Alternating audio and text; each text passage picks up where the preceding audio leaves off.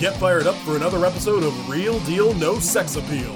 A constant barrage of eye-opening conspiracies and ad-libbed innuendo. with filthy mouths and bad attitudes. Featuring Chris. On the streets, he's known as a jackass. Also featuring Parker. Yes, there's no two ways about it. He's super white. And our special guest, Alex. No one knows what it means, but it's provocative. Entire production supervised by Bigfoot.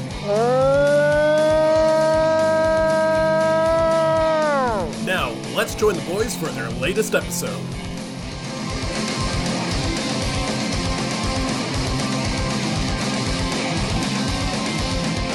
Welcome, ladies and gentlemen, to another episode of Real Deal No Sex Appeal. My name is Chris. With me, as always, is Uncle and Sam, and we watched Pearl Harbor, the world's longest movie, somehow taking over Satantango. Uh, this came out in so you'll never forget, Chris. Yeah, well, it came out in 2001, uh, fresh off the heels of Titanic and uh, Saving Private Ryan.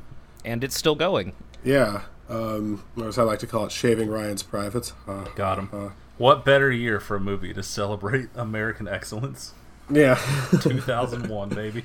yeah, I like to believe this is why they did it. yeah. I understand. I don't condone it, but I Yeah. had similar urges. Just a fucking wait. Did this come out before or after 9/11? Because I, I love the idea of like Osama getting like a fucking Screen Actors Guild screener of uh of Pearl Harbor and just be like, you know what, enough is enough. You know, I, I actually don't know that. I'm gonna don't look that up right now.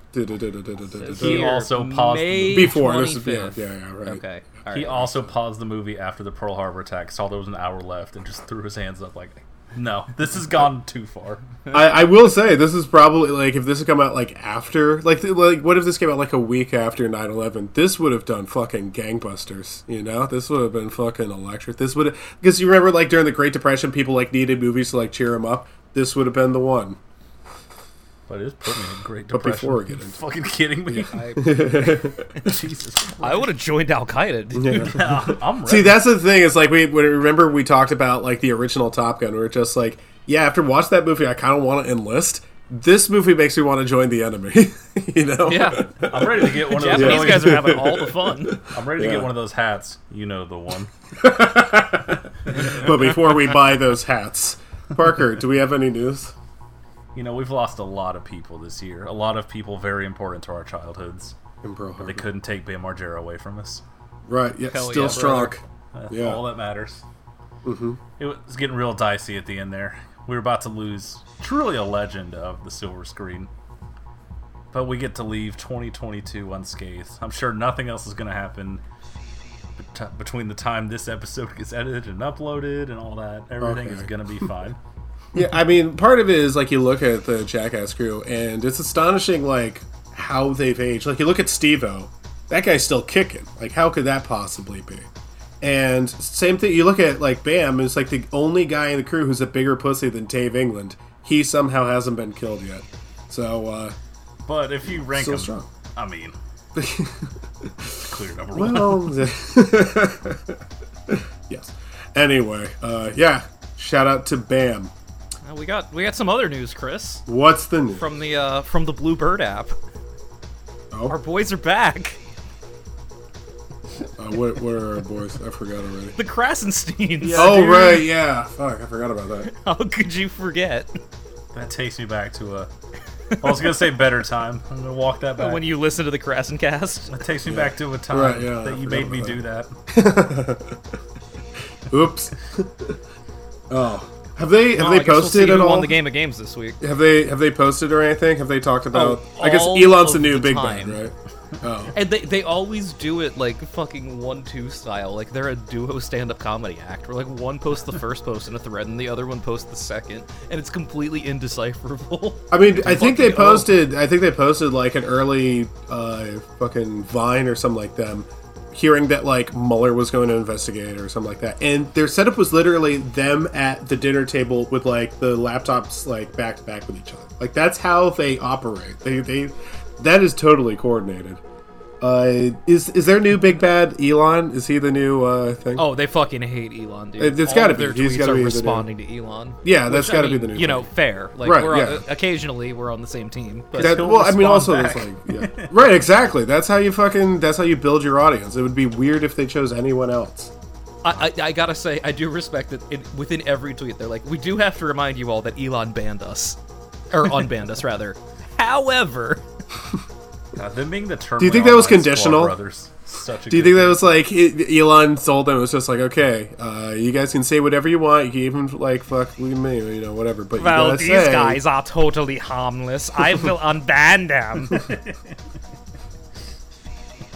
Tell you've been working on your Elon impression too. I, that was all natural, buddy. Uh-huh. Oh my god. Peter Griffin's here in Yeah. studio with us. That was your best one yet, dude. You sounded Yeah. like I was up in Quahog. All right, well, uh, let's get into our jerks of the week. I'll let you guys go first because I gotta go get a prop. Oh, fuck. I can't believe you've done this. Oh, Jesus. Oh, I, I don't want to hear that. My jerk of the week is whatever the fuck he's about to do. Uh, my jerk of the week is, of course, our boys in England not bringing the cup home with them. How could they? Just absolutely disgusting performance. Uh, my jerk of the week is whichever guy that works for MI6 that has to come up with the new slur for Harry Kane. I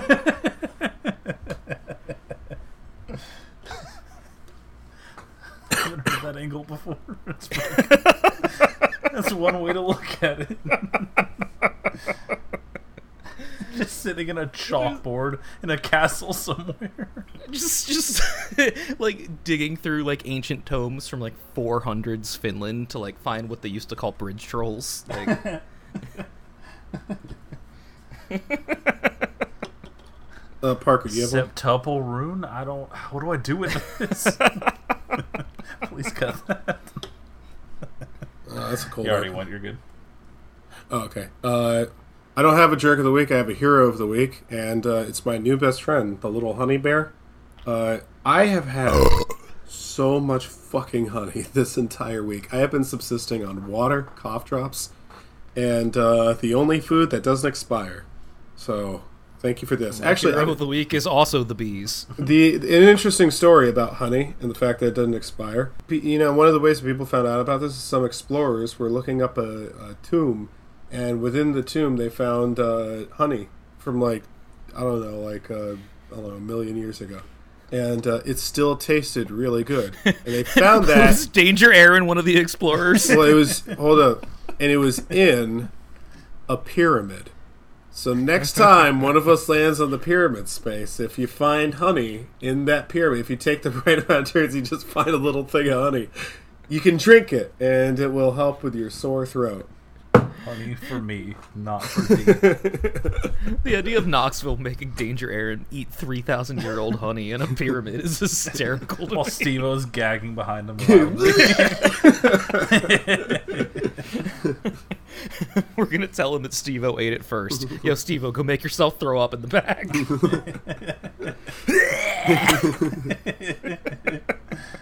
Ehren, I have to tell you that's not honey. Why? What is it? Come on. Actually, when my voice was gone, I was like, I was doing the best impression of Steve I've ever done, which for the longest time I just couldn't do it. But uh, yeah, when, when my voice was gone, I was like, oh, that's maybe that's why he just talks like that all the time. He's never Chris, if you need some help with your impressions, just DM me. uh, you are the last person I'd ever ask for help with any voice. all right, uh, let's talk You don't about need the to be able to do watched. impressions to get you whippets. You just Yeah, go to the grocery store, buddy. Yeah, That that's true. Yeah, Oh, man. Next week's episode. Whippets. All right. Uh, yeah. Next. All right. Let's fuck it. Let's- what are we doing? Okay. Movies I watched. Would have got an episode of just us doing whippets on the internet. It's really fun. You guys remember Future Sport? Just hear the sound of the fucking whip. That's a good bit. It's a good New Year's show. Good tea time. Next time, Chris can't record. Oh,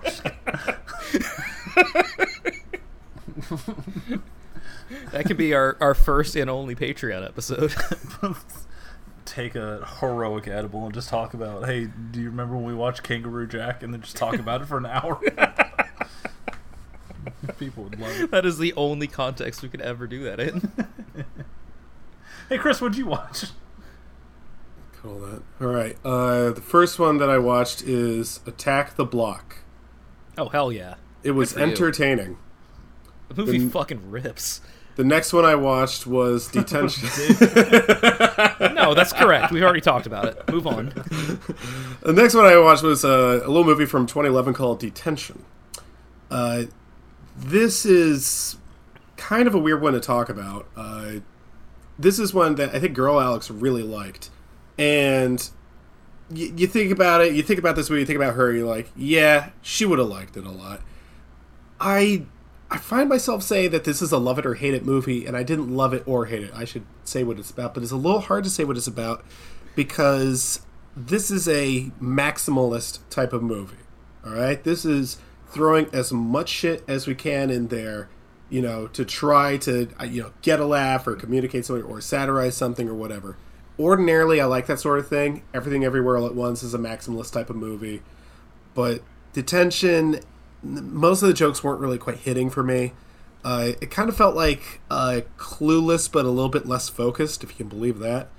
Uh, the basic idea what's the basic idea? Um, there's a girl, she goes to school, there's a, a serial killer running around, there's some musical numbers in there.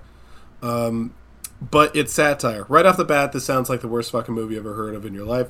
But it's it's so there's always something interesting happening. There's always some like I don't know how this connects to what I just saw three seconds ago, but it, you're still not really having a bad time, or at least I'm not. I think this would be a little bit much for a lot of people, but I, I liked it. I think uh, I think the real reason that it basically worked for me was that there's a certain amount of like with with all the stuff that's going on in this movie people really dressed it up you know like people who are working on the special effects like the music's working hard everyone is trying to put as much as they can into the movie and that is a lot to ask for like a 90 minute runtime and more or less it, it works i i wouldn't recommend it to either one of you uh, parker i think you said you already saw this Watched that during COVID. One of like Oh, 40 oh, movies yeah. I watched on Tubi.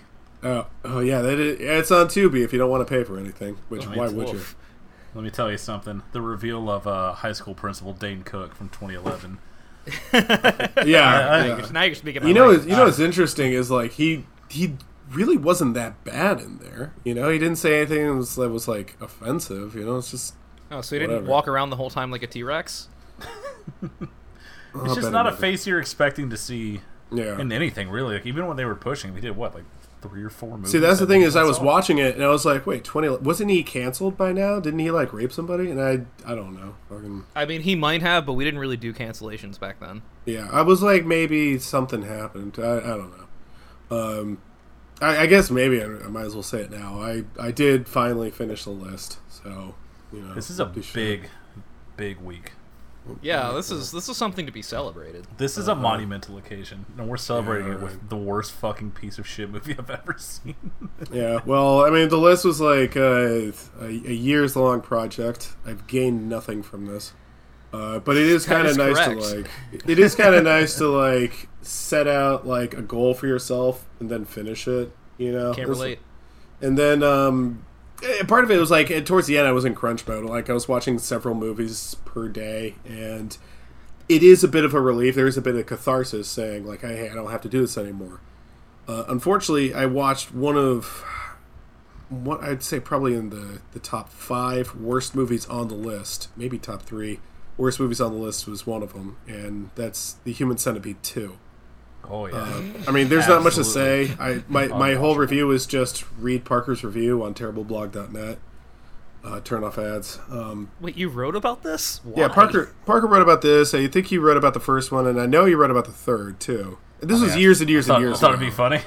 Yeah. Well, you this might is- as well finish it out at that point. No, I mean he they're they're good reviews. You know, I, I recommend them for a reason. They're fun to read. Uh, so I knew what I was getting when I went into Oh, this. for the and, uh, record, just to stop, none of them were recommends. I promise you. Oh no, yeah, I, I just want to just want to get Yeah. that out ahead of them. No, yeah, of course not. No, uh, but like, well, now I've seen it. Um, even though I already knew what it's about, it's fucking whatever. I will say this: uh, like as bad as that was, and it was really, really bad.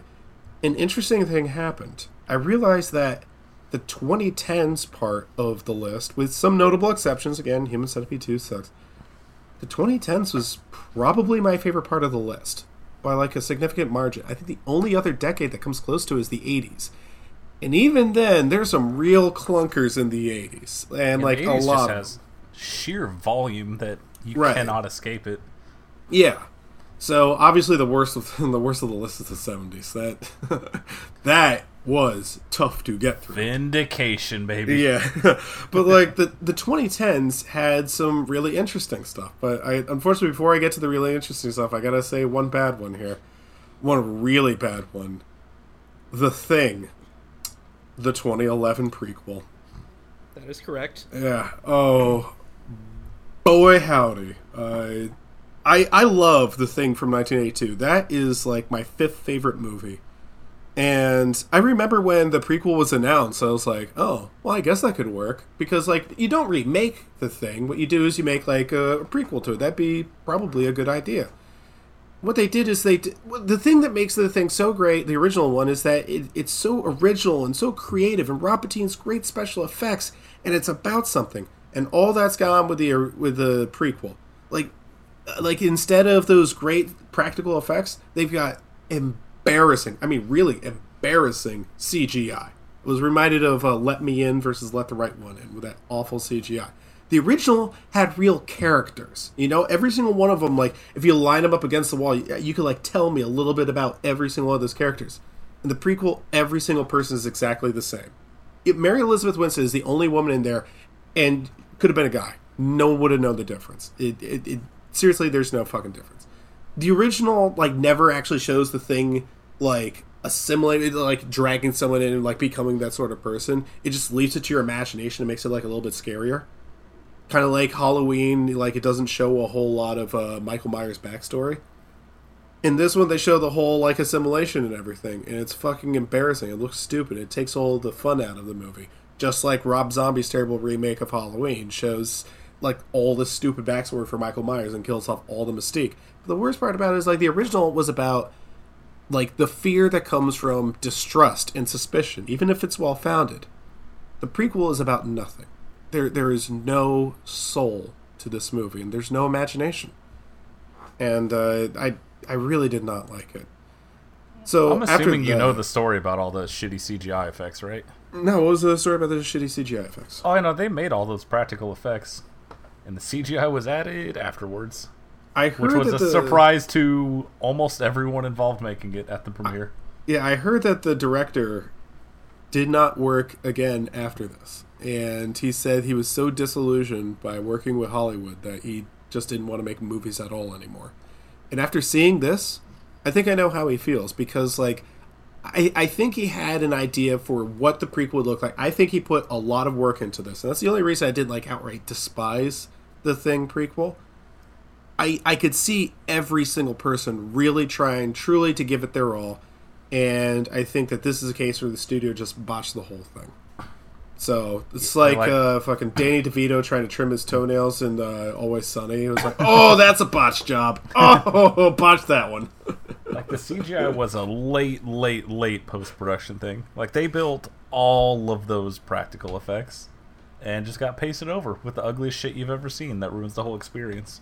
Man, but it's like also, what- like, I don't know how much better it'd be without it. Like, it's still a pointless movie that serves no purpose. So, like, I don't know. I guess Yeah. it would look cooler, but I'm it doesn't look cooler though. It looks so much worse. And it's just like people would be like, "Oh, I know that that like that's a rubber mask or something. I know that those are like fake wires are moving the the blood vessels and everything on the floor and stuff." But you watch this and you know like some guy was programming this on his computer, and you know it's not there, and th- there's no tangibility to it. so much. Yeah. I hate Yeah. those people. Yeah. Well, you're right. It's not real. You, showed me. Yeah, Parker, I'm going to extend an olive branch to you. Uh, I had previously I had previously seen the first two Paranormal Activity movies, and they were some of the most boring fucking movies I've ever seen in my life. And I was like, why does he like these? Uh, then I realized debatable to say that you like them. Correct. Uh, and then I watched Paranormal Activity 3, which people consider to be the best in the series. and I thought, well, this is going to be boring. I actually do think that there's some merit to this. I, I think that this one is better than at least the other two that I've seen. Uh, interesting things happen in here. It feels like there's a connection to like what's going on. Some decent special effects. There were a couple moments where I didn't know how they did some things, and uh, that I like that. So it didn't scare me necessarily, and that's the only thing that it had to do. But it was better than the others. So I was like, okay, stuff is picking up. Oh, yeah, and we got a badass over here. That movie is a lot of fun with a group because I watched that with Is a it? group of people when it was relatively new. And let me tell you, when they put that camera on that oscillating fan, the yeah, nervous that was a good. in Yeah, it that was a room, good idea. Yeah, that was like the a really nervous good muttering idea. of like, "Go fuck yourself! Come on, fuck Yeah. you." But like, here's a here's a good one that I was like a good example of like, hey, we're getting better in the 2010s. Maniac. Remember how much I hated oh, Maniac? Like the the Forgot that 80s on the version. Yeah, I really hated the original version of Maniac, and people were like, "Oh, it's a classic." My rejoinder: Go fuck yourself. But the Elijah Wood version of Maniac, while not something I necessarily enjoyed, it feels like it's better in every single. This is like a good example of a horror remake. You know, it takes what the original did and it sort of like amplifies a lot of it, and it- it's got way better acting. I'll tell you that much. Elijah Wood, who's barely on screen through the whole thing, is you still feel his presence there. You know, and the story is much better told, and it feels like this is really about something. Whereas the original Maniac from the '80s is just like, let's see how much money we can get out of people's pockets. Uh, I I don't know. I I didn't like love it or anything, but it's pretty interesting. Here's here's one where look, I don't think this movie is good, but just to show how good the 2010s were to every, compared to everything else, this is the best Rob Zombie movie I've seen. This is called The Lords of Salem. Uh, now, I'd heard about this one that people were saying, uh, yeah, it's better than other Rob Zombie movies. I'm like, well, that could be like any movie ever made. They're like, no, no, no, because it's like a lot different from his other movies. I'm like, okay, maybe this one will be like all right. And then Gabby's boyfriend told me, dude, there is a lot of Sheri Moon Zombie in this. And I was like, oh no. Because I, I don't like her very much. I think I mentioned that. It's, it's a voice thing. I It's come up from time to time. it's it is it's really tough. Um. Anyway, I turned it on, and it was a Boston movie. So uh, already five out of five. then Sheri Moon starts talking, and it goes down to two point five out of five. But her voice isn't as annoying as it usually is. I think she was getting older. I think that uh, you know she was getting to you know her age was getting up there, and she can't do that like really high pitched voice anymore. And uh, I was like, oh, so she doesn't sound like that all the time. I was like, oh, that's nice. Now, the story's incomprehensible and it's worthless, but uh, I, I've seen far, far worse. Um, It is oddly reserved for yeah, Robert Zombert. yeah. Take that as you will. Yeah, I I'd like to talk about this next one. I is I never thought I would use this word to describe an Evil Dead movie, but Evil Dead 2013 is oddly kind of sweet. Uh, so I I'd put off watching this for a while, even though I was like a big Evil Dead fan. I think the the first three movies are maybe my favorite film trilogy. I don't know.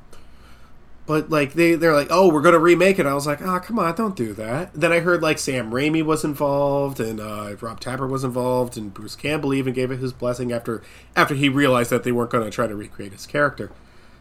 And I was like, yeah, I don't know. I, I like the originals. And people like, oh no, this one goes hard. You know, it's going to capture the spirit of the original. So I'm like, yeah, but I don't like the gore about the original. I like the fact that they were so low budget, and you can like, and you can see where all the wires are. You can see it, and it feels like people are making a movie, and that makes it so much more like impressive. And yet, watching this, it, it's weird. I feel like I shouldn't like it because as I'm watching it, they're hitting the same beats from the first two. There's like a couple stuff from Evil Dead 2. It's mostly Evil Dead 1 that they're trying to do. They're hitting the same beats, and some of them are almost line by line recreations. So There's some of the things is like, oh, they're doing this same exact shot that they did. They're doing, you know, step A, step B, step C. This is how you make an Evil Dead movie. I'm like, I should be angry. I should be saying, hey, no, you should take this as an opportunity to innovate, which they do later. But like the whole time, I was like, yes, you need to hit that beat, otherwise, it's not an Evil Dead movie. And it felt like this was really respecting the fans in a way where people aren't going to like point at the screen and be like, "Oh, I know that." That's like you know some sort of thing. Instead, well, they're going to do that anyway. The Evil Dead fans, but instead, it's more like a, "Hey, we you know this sort of thing. Like you caught that, and it, it it's making you think about the Evil Dead in like a kind of a subtle way." And I liked it. It really felt like uh, it felt like an Evil Dead movie. And uh, I think according to Sam Raimi, the this movie is actually canonical. This is actually it takes place years after the uh, Army of Darkness. That's backed up by a post credit scene in which you actually see uh, Bruce Campbell as Ash. He says "groovy" and uh, people squirt. Um, I loved it. Obviously, the finale is the one that everyone talks about, where it's literally raining blood as she uses a chainsaw.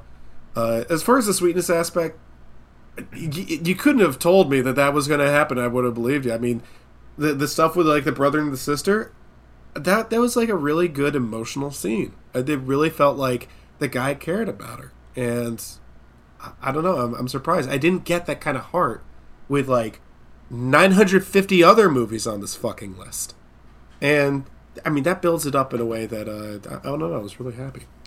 I'm so happy. I'm glad it. you enjoyed this. Yeah, yeah. Like, uh, like it's it's the fourth best Evil Dead movie, but that's not an insult. Oh no, of Like- course not. I I, I Like, would say I- it's a worthy addition to the uh, the series. Because I I can't. I I, love that can't think of another series with four good movies and that has no bad ones. So correct. Yeah, me neither. Yeah, I just know how near and dear that series is to you. So I was always like, he might really hate this. I just assumed. Yeah. Yeah, I uh, no, I I actually really like that one. I thought it was good. Good. Speaking of another uh, movie that I thought was very very sweet, and Parker, we talked a lot about this one. It's called The Final Girls.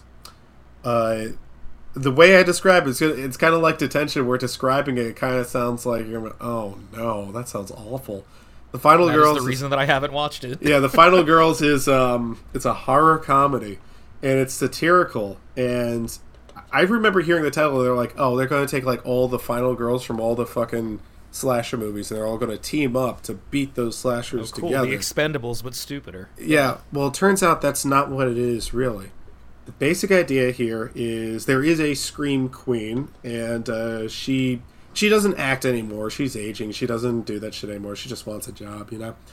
And she has a daughter, and uh, the mother is killed in a car crash. The daughter survives, and she's pretty traumatized over her mother's death, which is understandable.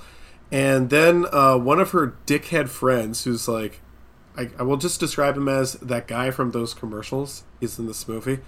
Uh, he The plays guy the. from Silicon Valley, right? The really fucking annoying nerdy dude.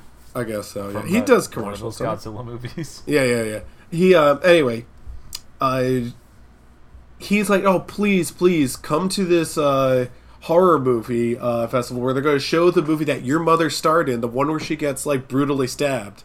And the girl's like, "I kind of don't want to do that." and the guy's like, "I'll do your homework for you." Which I gotta tell you this, I didn't think that worked since like the '80s, you know.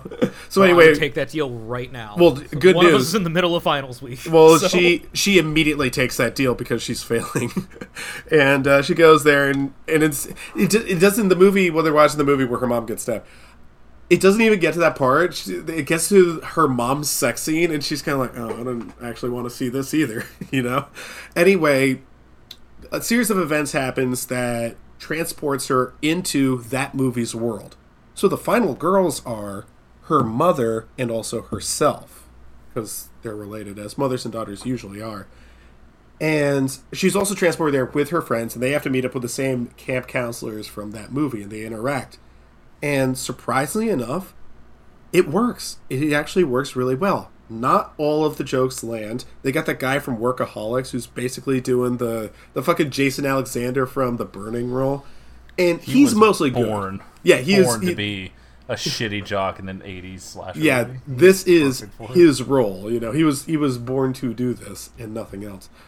But what really makes it work is the oh. heart. There is so much genuine heart on display here. There are so many emotional scenes between the mother and the daughter, and it really makes you feel something in a, in a good way. And it's not just that. It's not just like the emotional core of the movie. There's also really great lighting choices here.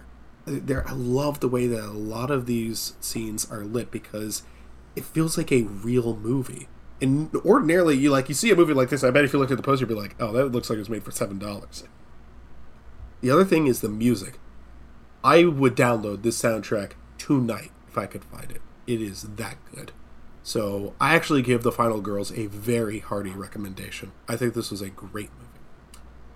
Speaking I of only watched this this month. So Yeah, that, well, that it- means a lot to me. yeah, if you're into it, It is. Um, I saw that blind like at Alamo when it came out, and I was not expecting to like nearly cry at this fucking slasher parody. yeah, I will admit maybe there's a bit of like there's a bit of bias here because like I also lost my mom, so I can identify with this. But like I think I'm anyone could like yeah, oh that too. Uh, wear a fedora. I, I guess I could uh, mention this one quickly. The Invitation. Uh, this is a very, very slow burn, but I was still interested the whole time. And it's not always easy to do that with one of these movies. The basic idea is two people, uh, one of them a sad boy, the other one a black woman, get invited to a dinner party. And uh, it's really awkward and weird, and their friends seem to be in a cult. And uh, for, that's the way the movie is for about an hour and 20 minutes and it's just i think parker you mentioned that you're a big fan of like really tense uh, dinner scenes when i say fan i mean they like love hate you know with those They just keep happening. Yeah a lot of yelling in this which there are so many moments where i would have stood up and walked out but like hey i there's taco bell. I'll just eat there you know? I whatever you guys are serving is not going to be as good as a chalupa. But you know it's definitely worth it for the end i'll tell you that much. Uh is it a slow burn? Yeah but like you don't really mind because like you want to know you feel like you're you maybe you could solve the mystery you know and it, it does like the burn thing where it actually characterizes the people this is one of my problems with like paranormal activity and a few other movies where like the first 45 minutes of paranormal activities 1 through 7 is all like here's this normal family so it'll be like really upsetting when ghosts attack them but like I don't give a fuck about those people because they're not interesting. Normal isn't enough. So the invitation is much better by that regard. Speaking of interesting, I finally sat down and watched Green Room. Now, Green Hell Room yes. Now, Green Room was one I was avoiding for a long time because I heard reports that it was distinctly unpleasant to watch and that it was super gory and like made you cringe and stuff like that. And, like, Who the oh, fuck said that? A lot of people were telling me that. A lot of people were like, "Oh man, this is like so hard to watch."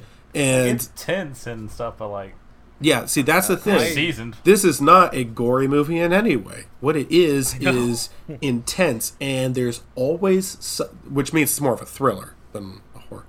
But what makes Correct. it so much belong on the list. yeah, what makes it so, along with everything else on there. I was actually I made a I made a list actually of uh, my what was The it? list of lists. sort of. It was like uh, my favorite ones from uh, the list, and I was I was going through. It was like, oh, none of these actually belong on here, you know. Correct. Because I was going through, I was like, oh, what are the ones I liked on there? Beetlejuice, Paranorman, Army of Darkness. Where were those? Uh, uh, Silence of the Lambs, you know, The Terminator, Cabinet, Little Shop of Horrors was one of the ones on there. Uh, some of them do belong on there. Like, obviously, you know, Don't Breathe and shit like that. Creepshow, Get Out. But, like, most of the ones on there, I was like, yeah, but Beetlejuice is almost certainly one of my favorite ones on there. Beetlejuice should not be on that list, but whatever. You know, more good movies than bad. Green Room, very well acted. Nice seeing uh, Sir Patrick Stewart. Uh, actually, wait, they lost the World Cup. Patrick Stewart. I Correct. Yeah, I I cared about all the characters. I really, I every single second of that movie, I wanted to see what the next what the next second was going to be. And for people say, "Oh, it's really brutal," that scene where like they drag the dead body with like the knife in the skull and everything, get over. it. It's like three seconds, and maybe I'm desensitized to violence because I watched so many movies from the list. But like, whatever, it's, that wasn't even that bad. Like maybe the arm injury, that was yeah, I guess that was a lot. But like, it it was so interesting for me to like watch it and be like, man, this is a great story. This is and more than being a great story, it was so well told. So, Alex, I guess my only question for you is: Is this your favorite A twenty four movie? Uh, probably yeah. I I'm struggling to think of a competitor. Yeah. Um, did A24 also do Blue Ruin? Uh, Parker. I I don't know. I don't think they were putting anything. Or or about was it this guy did Blue Ruin and then got picked up by A24?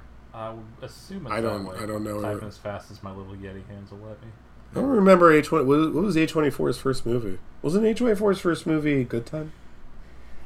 No, it was. They didn't start I think it was popping off till before, yeah. right around this area. Like they had a couple, but this was I don't remember. No, I, I this don't area you're in movie. right now is when they started Yeah. popping up.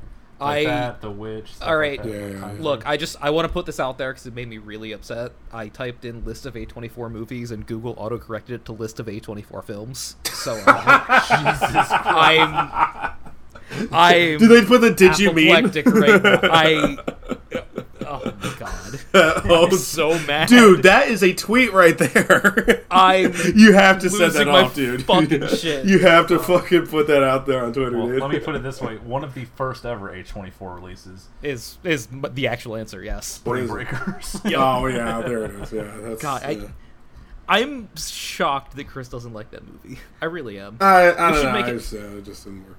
We should make him watch the one with McConaughey. Fuck, yeah. What's that Oh. called? Oh, the fucking Beach the, the yeah beach bum. Beach Bum. Yeah. we yeah. should watch Beach Bum. I almost watched it. Yeah, whatever. Uh, next Beach one. Bum is so good. Next one. I fucking. Oh yeah, there there are some duds in here, but like, you know, whatever. The Like I got increase in nothing. quality in this Yeah, era yeah. is insane. Like I got nothing No, to by say. the way, the like I got nothing to say about Crimson Peak, but like, who does? It, it's fine. Yeah, I'll get rid of it. I'm What a I- little so the answer is actually Lady Bird. I forgot that was A24. Oh yeah, that's a good one too. Fucking Fuck. love that movie. Yeah, that's a really That's good like movie. a top three all timer for me. Yeah. That, that movie just hits for me. I don't Yeah. Anyway, sorry. Anyway, uh, a movie I loved. Oh, I love this one. Bone Tomahawk. I I was very excited. I've been wanting to see this one for a while. This is because I didn't like I, I said earlier. I didn't want to see Evil Dead 2013 because like oh what if it doesn't live up to expectations. Green Room same thing. Bone Tomahawk. I was like oh that was that was got my name all over it. It's got Kurt Russell in it already. I'm in, but more importantly, it's by the same guy Craig Zahler who uh, he did the uh, fucking uh, what was the one I like Dragged Across Concrete. Uh, now, warning here, he also did Brawl in Cell Block 99, so can't all be winners. But You um, could use an editor. I'll say that yeah, much. yeah. Now, I don't know a tremendous amount about him. I read uh, a, a really long form piece on him fucking years ago. Uh, but that was the only thing I've ever read about him. I don't, I don't know any interviews with him, nothing. Uh, I get the distinct impression that this guy is like a Stephen King writer in the sense that he cannot stop typing. This dude is constantly writing. He's got like dozens of fucking scripts out there, and this is just what he loves. He just loves writing, and he's, he likes directing too. So, um, obviously Bone Tomahawk is good. I, I especially love the writing. The the writing in this movie really stuck with me. There are lines that I'm going to be thinking about for a very long time. I, I love the acting. Interesting thing, uh, Patrick Wilson, aka the Conjuring guy, he's constantly turning up in movies that I don't like, like The Conjuring, and also Hard Candy. But I really liked him in this, and I realized he's not the problem in the Conjuring movies. He's he's fine, and he was really good in this, and everyone was really good in this, and it was even the brutality, whatever. Yeah, man, this is pulp. This is what I'm looking for. This is a story that is told for a reason. However, here is the real draw of Bone Tomahawk. If you want to waste a lot of time but still have a good laugh, go on to uh, www.letterboxd.com. Uh, No. And I want you guys to find uh, where one of these uh, top reviews on here. Oh yeah, the, the most popular review on here, which has 927 likes. That's a lot. It is a big number. You want to know what's a bigger number? 1.5 thousand comments. This is astonishing to me. I'm like, oh my god! And it's a one star review, so he didn't like. How do you get ratioed on Letterboxd? You ask and I answer. Now I can't read. Be- I, I can't read his uh, his review because it's it's too long. This is fucking like book length. But I will give you the gist of it. Okay. The basic gist of it is uh, I'll read the first couple sentences here. I retired from Letterboxd over to- over Bone Tomahawk. I had given Bone Tomahawk 4.5 stars, same rating I did, because it seemed like a knowing and meditative work on the intersection of the Italian cannibal cycle and the Western, which it totally is. I didn't understand at the time that Bone Tomahawk was a first Trump horror. Later, when I read an interview with Zahler and an article about the production company he works with, it is clear they are explicitly authoring mag exploitation, which is something I find interesting but ultimately cannot countenance. I no longer stand by my review, but I don't want to delete it.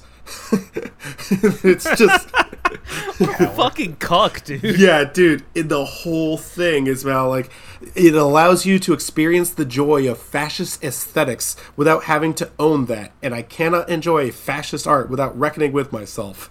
I, even every so often, some brilliant troll points out to Letterboxd that I have in fact given Triumph of the Will five stars, and that is absolutely true. I think it is a great film. First of all, that kills your entire argument. Second of all, sucks, you gave Triumph of the Will five stars. Are you out of your mind? That movie's boring as shit. How have you both watched Triumph of the Will? I don't remember what I went. Oh, it was on like twelve different lists. I was like, what Oh, no, I didn't Man, sit I've also whole thing. seen it. I don't know what you're talking about. I No, saw I- I- enough on YouTube to be like, oh, No, Maybe well, Germans part of are it, I was. I was kind of, I was kind of curious. Also, it was directed by a woman, and I'm down with the cause. But anyway, That's that's a good point. damn, Yeah, he exactly. achieved that reversal real quick. see, anyway, I did, I did forget about that. Yeah. Lenny is just such a dude name. it is, yeah. Yeah, George over there is also a girl's name. anyway, uh, so I, I was kind of interested because I, I was watching it and I didn't really get any Trump vibes from Bone Tomahawk. Why would you? You'd have to be kind of an Wait, idiot. this guy's from Texas? Uh oh. So I looked up uh, Craig Zahler, right, to see if he's actually a Trump supporter. I don't know. I was kind of curious. Turns out he's not. He's he's uh, he doesn't really have any political leanings one way or another. Kind of like Joker. Oh, they should Like- get him for Joker three. I already made the joke. anyway, uh, first of all, I would fucking watch that because Craig Zahler is a great writer. That'd be the first Joker movie I'd watch. Listen, uh, I wonder who won this week. So I actually, so I went to the, so I went to the comments, right? I went to like uh, the comment because like 1.5 thousand comments. That is a lot. I'm not going to read all of them. Uh, let me see uh, some of the comments on here. I saw a couple that I can't repeat. Oh yeah, right. the last two. A lot of slurs right at yeah. See, this is the thing. Is like I, I couldn't fucking like what it was like.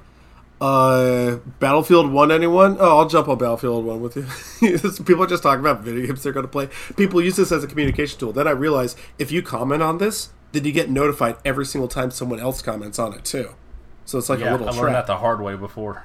which which is the next movie on the list. Commenting on the Bone Tomahawk top review on Letterboxd and then getting a whole bunch of notifications. This is a really scary one, guys. I was uh, felt like I was trapped in there with them. You commented on this? No, I'm not going to do that. Yeah, I just, I, you know, it, it was in play. It was that, that's that's a screenplay. I haven't you know submitted it yet. Okay, so Uh, w- one quick thing on Bone Tomahawk. please do. Uh, a challenge to all of the myriad directors that are listening to our show right now. Uh, cast um, cast Matthew Fox and David Caruso in the same movie and see who gets the most people to quit, and I will pay you millions of dollars. I remember that being the weirdest thing watching this. I was like, oh, fuck, that guy. Whatever he's happened to so him? good in that movie. Oh, yeah. and then it's like, oh, he's just completely toxic and everyone hates him. All right, cool, that makes sense. Well, God, sorry. I that, was- that would be you would have the greatest movie ever that went through like seven different crew cycles. Like I, I'd be so happy to see that. You know, I like this movie, but I just can't stand its fascist overtones. Like, man, you must love all of westerns. You Fucking idiot. well, he quit Letterboxd over this, so maybe he's the real winner. He doesn't have to see all those notifications. That is a good point. Yeah. All right. Uh, I'm going to give you one bad one before I get to the last one, which is good. The Conjuring 2. This movie sucks ass, dude. I Conjuring two hours. yeah, Rack 'em. two two hours sixteen minutes. This Yes. fucking Should be illegal. Yeah, guess what? The whole thing takes place in Britain. Now, this is based off a well-known hoax ghost thing that like two little girls were dreaming up, and like they were caught on camera moving furniture. And now people think it's real because they watch this movie, and American audiences are really stupid. I, I, I, I don't know. Maybe I'm old fashioned in this way, but like the propping up Yes. of these two conjuring fucking hucksters, these grifters, I don't like it. I don't like people who do this shit. I it, It it, bothers me in some way. that they've introduced the Warrens as like these superheroes who just like fight the evil forces of darkness. They're just Yeah, that was the thing that got me. Scam artists. At the at the fucking end of the movie, they go back to their secret home base. You see like the little Annabelle doll. The the last thing it says, "Warning: Do not open under any circumstances." And it's revealed to be a Christmas movie. Thank you. like, yeah, I won't. Tis the season. I wish I'd looked this up. I think that specific case, Enfield ghost or whatever. Yeah, yeah, yeah. I think they were only there for like a couple days. Like they weren't even the ones in charge of this big paranormal investigation. It is one of the most obvious fake ghosts. And uh, first of all, all ghost things are hoaxes. They're all fake. Ghosts aren't real. Don't be stupid. Except for like that dancing skeleton toy thing. That was. I mean, explain that. Libs. Get it out of here. Get out! Christ, leave here! all right. Uh, yeah. Compel you to leave.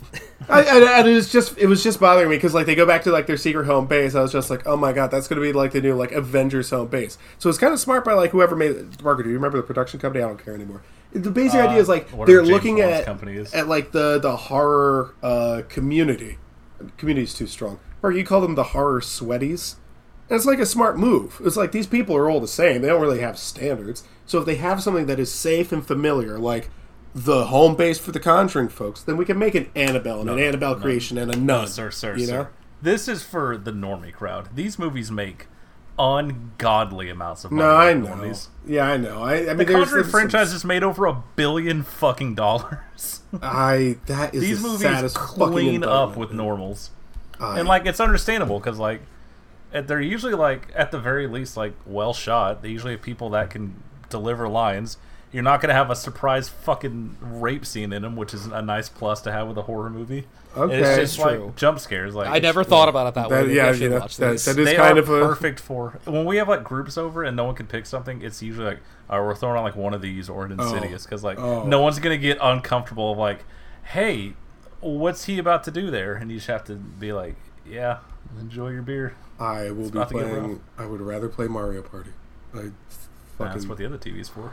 yeah. See, like I, I cannot get into these fucking movies, and I understand the importance of horror movies in American society. Like, you gotta have someone to take your girlfriend to to like show how brave you are and put your arm around her. You know. Uh, Or that. but unironically, yes. Yeah. See, see. I'm not. It's fucking fish in a barrel, dude. Look, I. I would look, never I don't know let how the you nun like get horror you. and don't know Yes. this. See, that's the thing is like I know that my second longest relationship was the three day weekend, but even I know that much. It's like, hey, look how big and strong my arm is, and it's also behind your neck. Don't worry. The nun whose name is like, what venereal or whatever, it's not going to get you. Fucking stupid. I, Okay, I don't now know. just reach in the popcorn bucket. No, people should see. people. no teeth, no teeth. Okay. So anyway, people should be watching art instead. Hey, Pe- Satan. People should be watching 10 Cloverfield Lane. Oh, fuck yeah, dude. Now, this is How have also. you not seen this? I well, all right. I guess I might as well give it away. You're on a movie podcast. How have you not seen this movie? Okay, calm down. Okay. I had already Calmer seen new. this one. I decided to, I would okay. rewatch it. All right. All right. Now, one of the reasons I rewatched it is because I was having such a good time with the 2010s uh, movies. Uh, I watched this back when Parker wrote his great review of this on terribleblog.net. Reading it, I was just like, oh my god, I gotta see this. So I did. And uh, what I like about this is, A, it does feel very much of like a good 2010s, mid 2010s movie here. But like everyone's acting is on point. I'm, I love seeing uh, Mary Elizabeth Winstead in this one again. Obviously, John Goodman killing it, but also he's photographed well. They're like I don't remember like, the director. I believe of this one also did Prey. So Hell yeah, dude. yeah, That's correct. yeah. A Let's not you confuse that by the way with Prey for the haven't Devil. uh, no, I haven't. I haven't got to Prey. I'm, I'm no. I'm going to get to Prey. I'm. I'm going to get to Prey. I- Anyway, He he was, you know, preoccupied. yeah. He was probably still in yeah, the yeah. late 80s. When you when you're working on your your 2022 best movies list, like absolutely do not start until you watch Prey. No, I know. That's that's going on there. RRR, obviously. Um, the whale. I've been looking for screenings for you, by the way. I Uh, me seen too, dude. That, I'm, it's kind of fucking me in the ass right now. Uh, the only way I can find one is if I fly to California, which I'm not going to do. Um, Christmas shopping's really killing my budget. Anyway, uh, with my last few words here. 10 Cloverfield Lane, what I especially like about it is, and I was thinking about this as I was watching it because when I first saw it, I had not seen the original Cloverfield yet. But I knew more or less what it was about. I think Joel at the time was posting a lot about how much he loved Cloverfield. Either that or Pacific Rim. Anyway, uh, I had Seems a big, like a yellow cyclone thing. I, I, I specifically remember and it was also Joel. a me thing. Yeah, and Except I don't think I I was mean, on there at same. that point. they were actually my posts, and I was reading. them. anyway, uh, The 1001st horror movie entry. Chris reads his own post. yeah, right. So the interesting thing about uh, Ten Cloverfield Lane is, I think I liked it more when I hadn't seen Cloverfield. I think this movie might have been even better if there had never been a Cloverfield at all. If you had just seen this movie, you didn't know anything about Cloverfield. That is debatable. that is debatable because, Now, like, are you once you get to that, you end- still want the ending with the monsters? I Are am we saying still yeah, on the yeah. same page? Pa- Oh, Parker, yeah. you're thinking what I'm thinking, right? What? Yeah. all right, all right, we'll get to it. All right, well, That's fine. It's fine. I can. The do wheel has many surprises. oh, I know. Yeah, I know the other uh, Cloverfield movies. Jesus uh, you got to complete the trilogy, right? It's not on the list, so no, I don't. You're right. It means it's Yeah. eligible. Yeah, yep. I don't fucking care. Uh, You will. Obviously, at this point, with the way you pick. well, well, whatever. All right, uh, Alex, what did you watch? All right, so I am in the middle of an extremely rigorous two weeks of finals, so I did not watch any movies. However, I did watch something that I need to tell all of you, and most specifically Parker, about. Yes. Parker, are you familiar with the term chess boxing? Oh my god. I don't think we oh ever broadcast this on the Yo show. Is that a yes or a no? Yes. So, are you aware that this fucking YouTube guy had a bunch of streamers chess box in a tournament last night? Fuck, I d- almost clicked on that fucking Penguinz0 video. I didn't realize that's what it was about. I would have watched that earlier. God damn it. Drop everything you're doing. Oh my and God. Go watch chess box. I Chris, couldn't. Chris, are you familiar with chess boxing? Yes. Okay. Should I also well, for anybody that's listening that might not be, what it is is they box for a round, and then they play chess on a clock, and then when the clock runs out, they box for another round, and then they play chess again. so if you want to watch a bunch of dipshit streamers desperate for attention do this to one another, just get on YouTube. You can find it. It's very simple. it is one of they, they you know having a fucking real ring and a professional ref for this dumb shit warms my heart. It's so fucking stupid but in the best way possible. Thank you zoomers who love content. We really do owe you one because this shouldn't exist and it shouldn't exist with people that i've heard of. Well i may have never watched it's like i, I know who like five or six of these people are. Like that's that's really like th- these people probably shouldn't be chess boxing, and yet I get to see this. So thank you. God damn, I scrolled right past it. I thought it was another slap fight video. I was like, I'll watch this later. God damn it. God Oh, no, damn no, it. no, no, no, no, no. Watching that before I fall asleep. Correct. I didn't get to watch all of it because I was at work and just had to like kind of watch the the reruns of it today. But uh, man, you will have a good time. God, I'm so excited. Thank you. Um, Parker, you can go ahead and do your thing now because All right, buddy. Let's pop a squat and talk about how fucking good Andor is. thank you. All right, cool. It is. All right, next twenty minutes of the show. Yep. Let's go. I. your boy is buying in. He is back in. Give me more. I'm ready for us to have a big Rogue One episode and go. Actually, it was good. but We were wrong the whole time. I, it'll be two of us I because am he's not going to watch this. I'm But so fucking locked in this Maybe show. maybe in 20 years I'll watch it. I watched like the second half of the season and on my day off this weekend. Like, are you up to date? I Like, am you're done. We are Okay, done, cool. All right. bro. I know.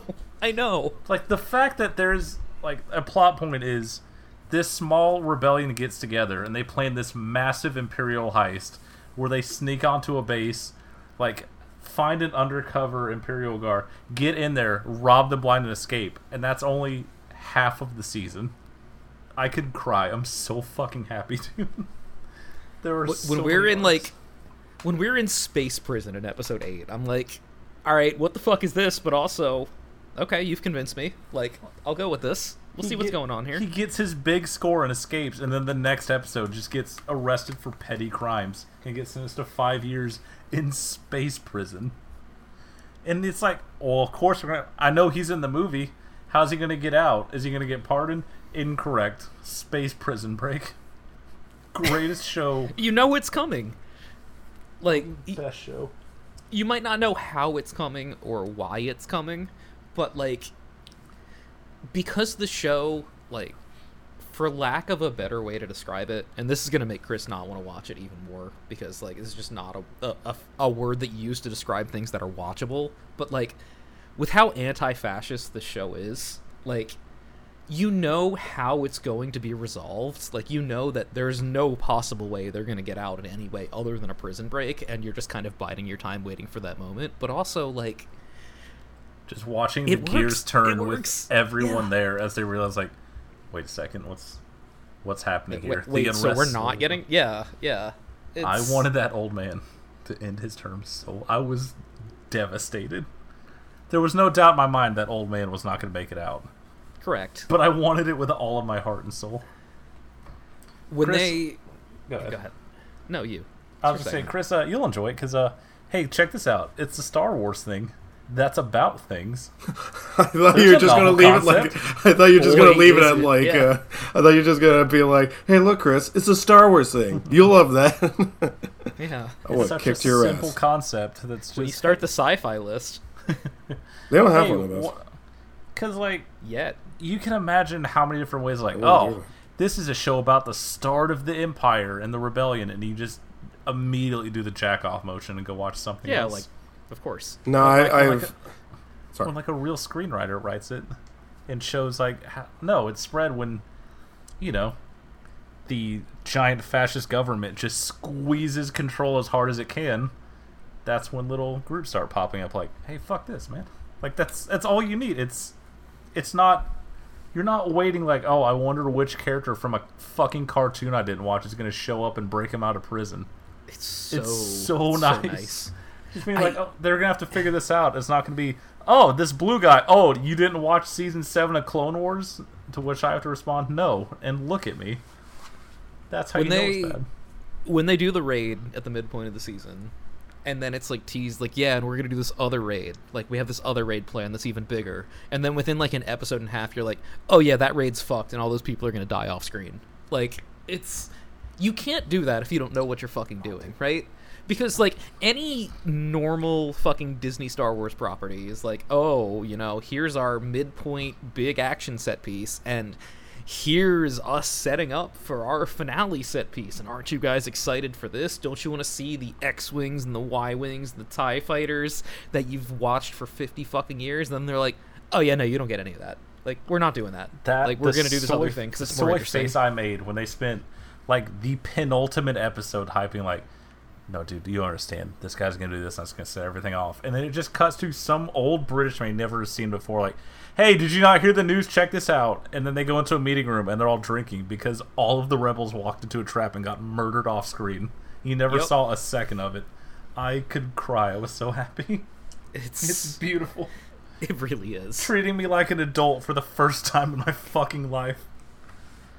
Oh my god! I Look, I'll get around to watching this. I, uh, you know, You really like should. 30 years. Like, I mean, here's the thing. I'll, I'll tell you the best thing that I've heard about it is the stuff that you guys are saying. You know, is you know raids and stuff like that. No fanboy shit, stuff that I don't care about from those other movies. That that's exactly what I like to hear. M- Moreover, I trust you guys. I trust a lot of the people who have told me that this is good. The worst thing I've heard about it is from people I do not trust about it. I've heard a lot of fanboys tell me, "Oh yeah, it's really, really good," and every single time they start talking to me, my eyes glaze over. So they're bandwagoners. yeah, it's tough. They're they're they're the playoff posters of Star Wars, dude. Basically, Just- that's what tune it out. is. So, hoping that that is not too bad. I mean, look, I like. There's a little robot with a stutter. Like Oh you know, God, they, dude. they they have their they have their little moments for those people, but they're very small and self-contained. When the stuttering would- robot got sad, I, I would die for that robot. Devastated. Maybe it's just because you know I've been dealing with a a lot these last couple weeks, but I've been an emotional roller coaster, and there were a couple scenes in this, uh, especially the end of the prison breakout, where I was like, oh, I wasn't ready to deal with these emotions right now. Yeah, I didn't, yeah. I didn't When it- appreciate that. like I, I I can say this because I know that Chris is gonna forget about it, but uh, like when they get to the top of the fucking prison and they're yeah everybody's jumping off and Andy Serkis looks at him and goes I can't swim. It's like oh well I guess we're leaving this character behind. Okay, like because the plot must continue to churn. That's the whole fucking point of the show. It's like it's such a it's such an interesting deconstruction of Star Wars because like the whole fucking thing is about like well we know exactly what the empire is going to do in all of these situations so everything we're doing is like you know we're resisting but in a way that's not going to have like a tangential impact on what the outcome is going to be. And for all of the little scenes they throw in here where these characters are just like yeah this is it. This is my big moment. And then it's just a bunch of empire dudes in a boardroom that are like we're very mad about this. We're just going to execute more people. It's like Yeah, like cool. literally, you get it. You get you get what we're doing here. They spend the first half of the season building up to this big heist. They pull it off, and the Empire's answer is, "Cool. So we're just uh, extending everyone's sentences, or we're gonna have people on every fucking planet." It's like, yeah, that's just what happens. Like, oh, you got one over on us. Cool. Oh, what's that? You were loitering and like bumped into this guy. Hope you enjoy five years in space prison. Go fuck yourself. And like the thing that works so well that like the Mandalorian and shit like that cannot pull off anymore is that everyone's expendable. It made me think a lot about season one of Mandalorian, where they kept introducing characters, and then like they would just die. And then season two was like, "Hey, you guys seen Clone Wars?" And I was like, "No." And they're like, "Well, that person's here now. They're gonna save the day and have their own show." Like, and the fact that these like podunk little like backwoods planets, like, yeah, not everyone would just be walking around with a blaster. They're just farmers hanging out. So yeah, the fucking space Nazis show up, start kicking people around, and they're throwing wrenches at them, and then they get executed. You're like, hey, hope you like that character because he just got hung in the fucking street. Suck a dick. What a good ass show. I'm so happy you made me watch it. uh, I would not have put my credibility on the line to recommend a Star Wars property if it wasn't worth watching. Now, Because season two could still hurt me, but you know what? I'm ready to be hurt. I'm ready to be hurt. That's fine. it really And I- is nice, though. You know, this is you know a ostensibly a prequel to Rogue One that is by the director and screenwriter of Rogue One. Well, And there are what we director in in quotation sea- marks. yeah. In this entire season, we see the title character and one other character who's in Rogue One for five minutes. Good for This Forrest not- Whitaker for getting that check. Okay, two, because the guy he breaks out of prison with is in Rogue One very briefly, I think. Oh, even I don't remember that. I But I that is actually a Yeah, note yeah, that I wrote yes. down. Yeah, It's like it doesn't even suffer from the thing prequel suffer from because you're like, I don't remember anyone from Rogue One. I know this one guy is gonna live through it. That's it. And it- Everyone else is fair game.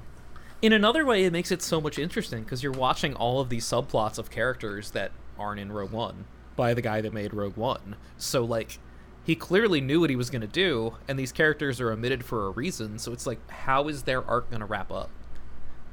It's like, well, I remember, I remember Donnie Yen was there. Uh, this dude sure wasn't. I hope Yeah. this poor woman doesn't have her brain turned to mush by a fucking. What is it? A VR headset that just plays like an alien screaming until it drives you insane. So yeah, it- Jesus it is. Christ. It is a. So this is their. They have you know their like torturer come in for one of the characters, and the whole thing is like, hey, so we invaded this moon of this planet that had this sentient species on it, and they resisted, so we exterminated them, and also we recorded us exterminating them, and also this is a room full of their alien children that were being burned to death. You're gonna listen to this until you give us what you want, and it's like, fuck, dude. Like, this is not something I expect from something that I'm watching on Disney It Plus. is so good, but also like it's, it's TV fourteen. It's not like, hey, this isn't your fucking grandpa Star Wars, okay? It's just like, hey, this is probably what it looks like when uh, the fascist government takes over a country. I don't think this should be TV 14. I don't think that teenagers should be watching this. honestly, like this is intense. I- like, and it's intense in a psychological way. That's you know, it's not like full of gore or anything like that. When somebody gets hit with a blaster, there's no blood because why would there be? But like, But our Fuck, hero man. Uh, murders a lot of people in cold blood. But also, you're like, so yeah, fuck them, do Yeah. it. That prison riot, bro. I've never been more excited to watch. I was I was so hyped for that prison riot, oh, dude. The just the anticipation leading up to it. It's all just so perfectly executed. When you're watching this, and you're like, y'all couldn't figure out how to do a fucking Obi Wan TV series with Ewan McGregor, but you took like the most forgettable movie with a character who legitimately. You asked me who Cassian Andor is six months ago. No I'm- clue. Is that a fake name? I don't. I don't understand. And I, am- I would I would go a step further than that. I would say that I knew it was a Rogue One character, but did not know if it was a good guy or a bad guy. Yeah. Is that the guy And, in the uh, white cape? Is that the other? Yeah. I'm the one with the force guy. Is that? I don't fucking know, man. Yeah, like, like he was like probably the second lead of that movie, but ask me a single thing he did except make it to the very end and then die on that beach. I got nothing for you, and I saw that Uh-huh. two or three times, I think. But I'm ready. I'm ready to become a Rogue One truther. Maybe we were wrong I'm, all along. I'm- uh, after I watch the second season, that's going to be the first thing I watch, and we'll see. I, I'm very curious to see how it holds up with you know context. Not that that should make it the case, because obviously they didn't know this series was going to get made when they made that movie, but uh, it might make it watchable. I don't know. Well, I'll tell you this. So yeah, it doesn't. younglings. It doesn't bode well to like to make a movie and say no, no, no. You don't understand. It doesn't get good until you watch this entire other TV show that came out years after. You're correct, and and there's a me in a different dimension that's listening to this and making fun of me for saying that about literally any intellectual property because you know that's like my whole thing. Like, don't make me waste my time in order to understand this other thing. But in this case, it's kind of the opposite. It's like the other thing is so good that it makes me want to rewatch this thing I already don't like. I just like, I, I can't remember the last time I felt that. I would love to know. Disney's always so secretive with like all these shit. I would love to know how this got pitched because I know he wrote Rogue One and it was originally directed by. I always forget if it's Gareth Evans or Edwards. I forget which one's the Godzilla guy and which one's the Raid guy. And then it got taken from him and reshot the shit. And I think Tony Gilroy did all the reshoots on it. So I'm wondering what happened afterwards. They're like, So did they come to him like, "Hey, sorry we fucked this up," or was he like, "Hey, I can fix this," or "I have ideas"? so allegedly there's like a Snyder cut of Rogue One out there. Oh, there's gotta be, Um, but they never. I- really- they don't even like do deleted scenes anymore at Disney. It's so I know. annoying.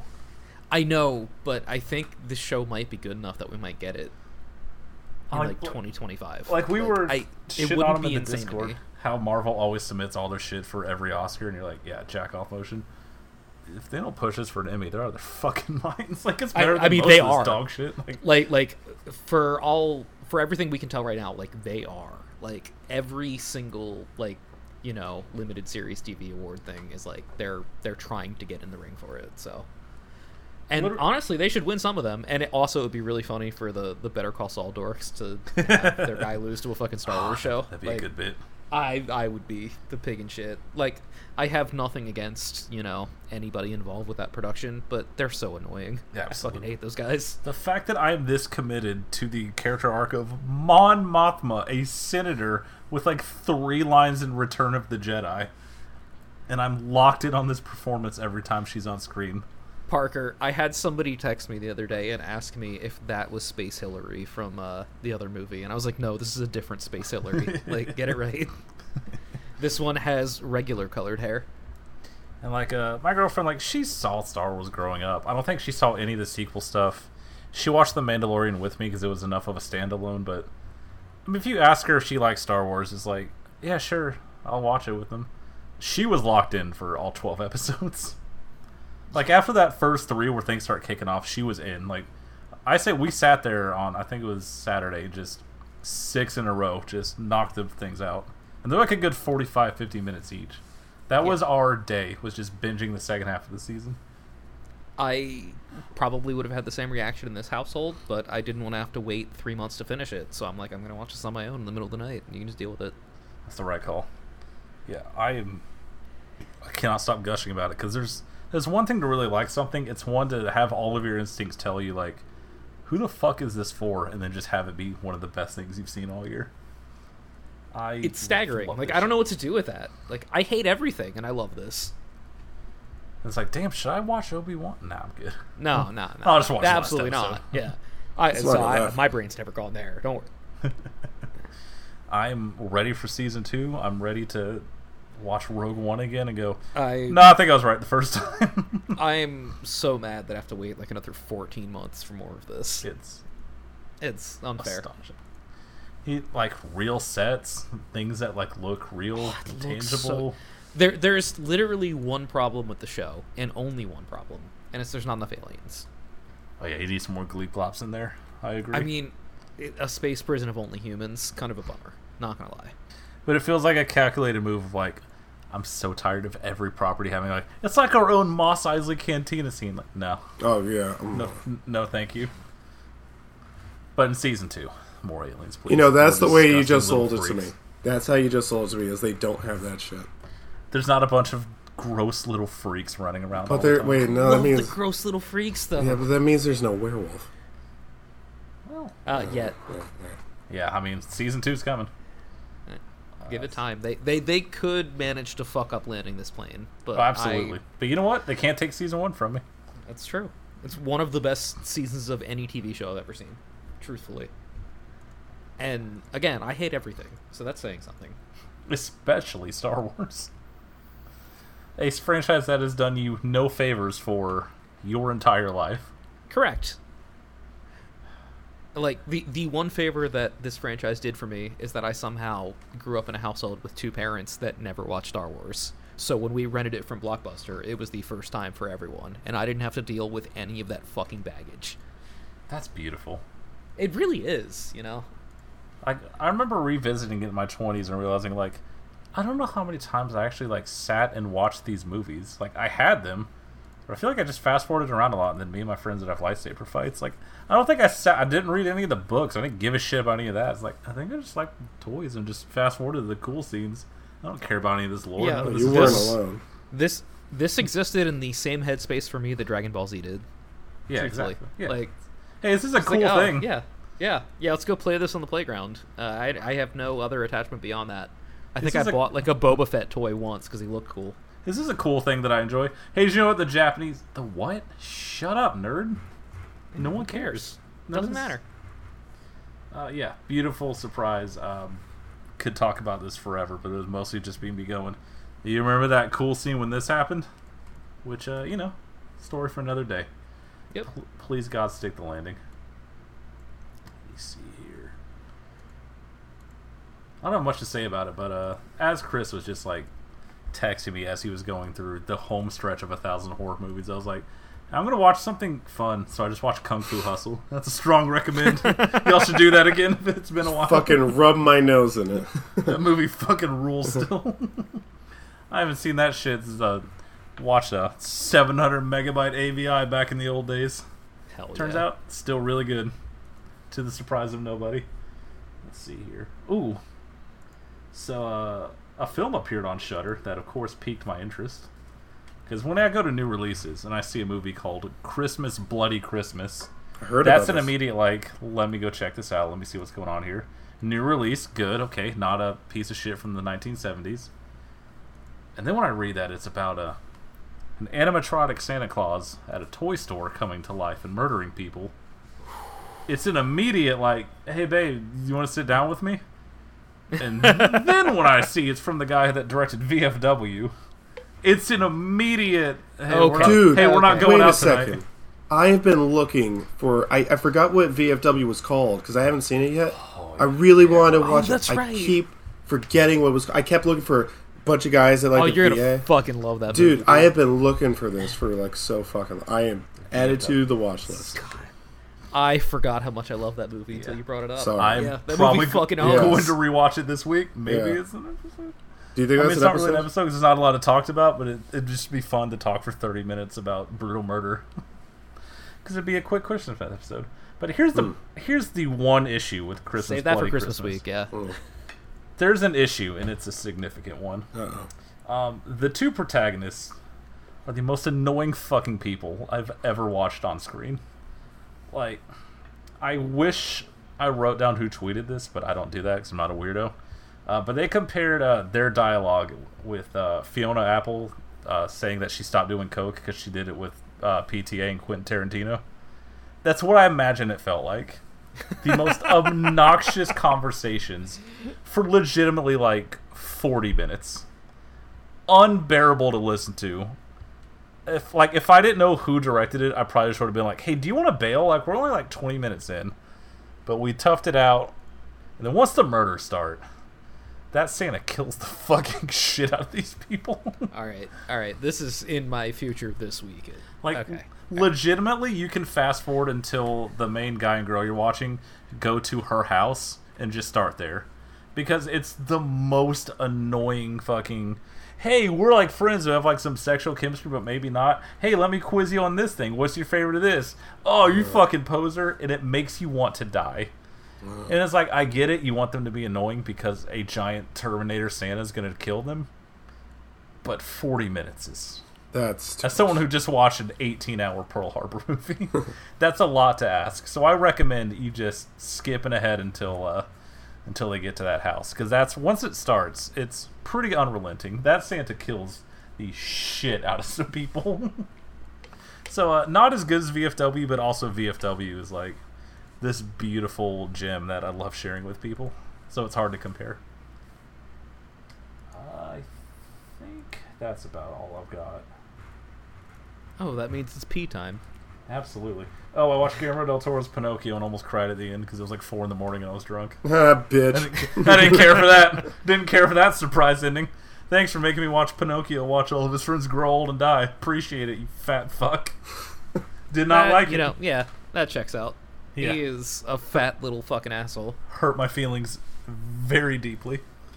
Are you gonna continue from now on calling him Guillermo del Paco after I said that? After watching, Absolutely. uh, uh, watching his Cabinet of Curiosities, where he huffs and puffs and introduces an episode. Dude, it is insane how out of breath he is, just like walking up to a counter to introduce a, the 40 minute short. This is exactly They what say, expected. you're like, Jesus, is he okay?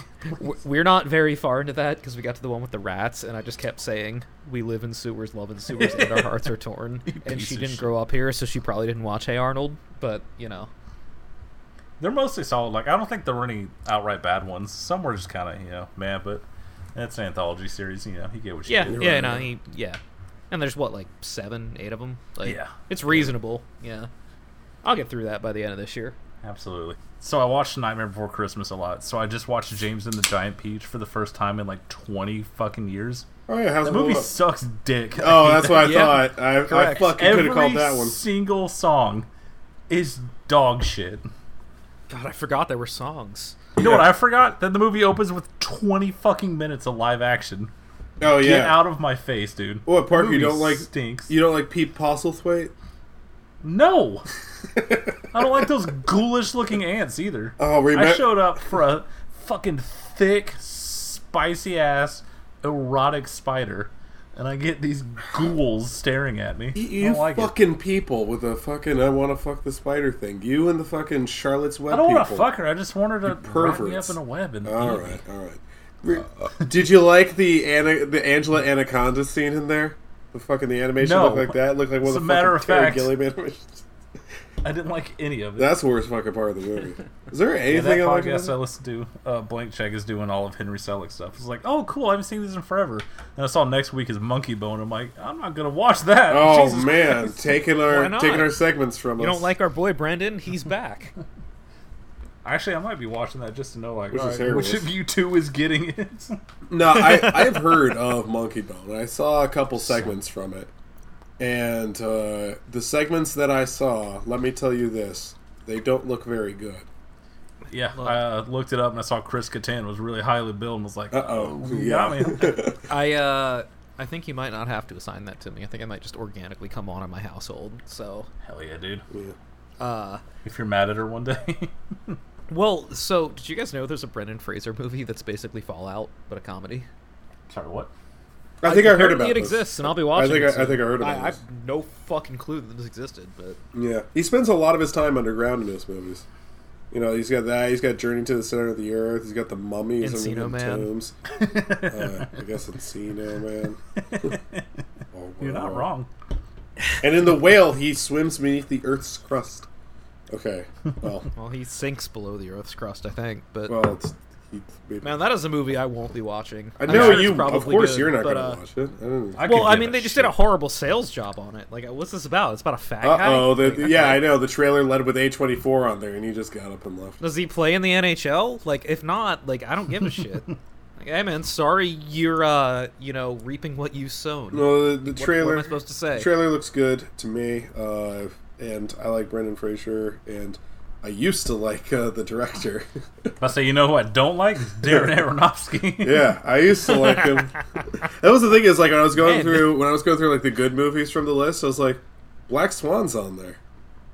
I- Oh, that's right. Yeah, that was it. yeah, All right. I- so yeah. That's the one good one. Got it. So I liked I liked that one. I liked um, I like the wrestler. I think the wrestler's good, and uh, I kind of liked uh, Requiem for a Dream, but by that point, uh, I didn't really need Requiem for a Dream. Like a lot of people, I think they needed Requiem for a Dream for, so they could learn that movies can be about things. and uh, by that point, I kind of knew how allegories worked. I was like, oh, Hey okay. Parker, don't do heroin. Okay. yeah, I wasn't. Yeah, cool, it's- got it. Yeah, Save myself two hours. Still never seen it all the way through. yeah. uh, you're you're good. Yeah, it's- It sucks. that just reminds I actually me- like. I really dislike that movie. What a so- Requiem? Yeah, I've Yeah. I can't blame you. Can I I can't take, blame you. actually? I love a Um, spicy movie take. So it's been a while. I just think that movie's really ham-fisted, and I think that uh, I'm not gonna say that that movie does a disservice to addicts because that is a moronic take to have, but I do think that the way it's framed, like, I feel like you're supposed to view these people as not people, and it's like a little bit annoying to me because I think that Aronofsky does this in a lot of his movies where his characters are just kind of like they're supposed to represent so much more, so they just have no human characteristics. And uh, I just I don't know. I think it doesn't work. I think Um, I, I don't know that I came away with that impression, but I, I- it's been a long time, and I'm not planning on revisiting. yeah. I mean, So, what I what I got I might be it- wrong. Yeah, what, just for the record. yeah. What I mean, what I got away from it was that it was another one of his allegory movies, and uh, well, it was the first I had seen from? And I was thinking to myself, yeah, man, allegory. This is good. This shows people, you know, movies there are and they can be about something. But I had Oh, seen like movies. I yeah, well, that's the thing. That's what I'm going to get to. That is, I had seen movies before that that were allegories, but they were also they had other things in them. And then Mother comes along, and Mother is just oops, all allegory. And honestly, that's kind of the same with Requiem for a Dream. That being said, Yeah. I I don't know. There are a couple things I liked about it, but it does get to be a bit much. And I think, oh yeah, I think I only just like Lux Aeterna. I think I just like that song. Maybe that's it. Uh, But like, also, like Parker said, Parker really put it best. Hey, don't do heroin. You know, so yeah, I wasn't gonna do that. It's like the jackass thing. Hey, Chris, don't get your nuts caught in one of those like three ring binder things, which apparently was a cut stunt they were going to try for uh, Jackass Forever, and Steve said no. Cor- That's the right call. Coward. No, fuck him. Well, Oh, yeah, actually, yeah, fuck him. I'm not so doing it. Fuck him. no, actually, so his reason for it, and Johnny Knoxville agreed because Knoxville's the one who brought it up. He was like, "Hang on, let me see if I can do the voice." We got too much dick stuff in there already. And uh, Knoxville's like, All right, "That's a that might point." be true. yeah, you know what? I concede. Yeah, yeah. Dark Shark, That- you that- do that's it. that's a fair point. Dark yeah. Shark. Uh, also, I, I don't care for the wrestler because I don't like looking at Mickey Rourke. uh, one could hardly You're hardly very fair. for that, but I I do like. it. I think the argue. wrestler's a very very well done movie. I, I think that movie's probably great. It's just unpleasant for me to look It's- at, so I've never finished. It's just so strange to me that like you make like movies that are just nothing but allegory, and then you have the wrestler, It was- and it was like, come on, you, you did so well. And also, again, Black Swan is really really good. one for them, one for me. Yeah. Well, wait, we haven't we haven't done the. Wait, didn't he do the Noah's Ark movie? I keep thinking about them. I still haven't seen that shit. I have never met a soul who saw that Noah movie. Yeah, I no one fucking. want. I, I kind of. I kind of want to see it. one No of us lives one's in the South, so. The only time I've ever seen Noah depicted on screen was when fucking Donald Duck did it. You know. Otherwise, people know better than to like try something that's I mean- stupid. That's probably a boring fucking movie. Like, oh, he catches some animals and puts them on a boat. Like, jerk off motion. Who gives a fuck?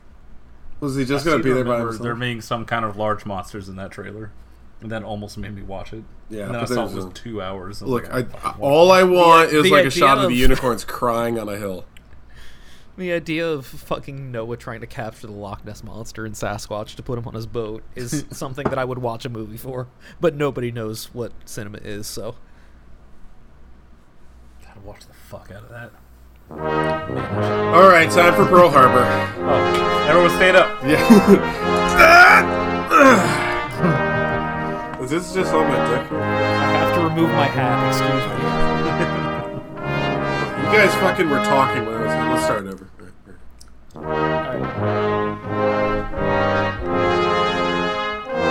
no laugh for this. Oh, start it again. You talked. Unfortunately, I don't know how to stop it. So, Pearl Harbor came out in 2001, and I don't. The best year to be an American.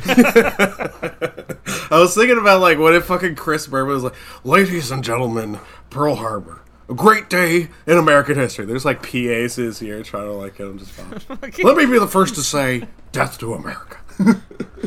This movie is the prototype of the me reaping tweet. I feel like he'd do a better job being FDR than Jon Voight did. he must Now! have been livid, Right, yeah. FDR. he, he must have. Maybe he was. You know how like when Trump does his movies, he has to have like you know if if you want to film in the Trump Hotel, Trump has to be in your movie in some way, and then they just like cut it later. Do you think Jon Voight had like a clause in his contract? It's like if you want me to be FDR, you have to let me say it. And they're just like, yeah, sure. And then he they will like cut that scene or something. Like, oh, you meant to say that. Oh, jeez.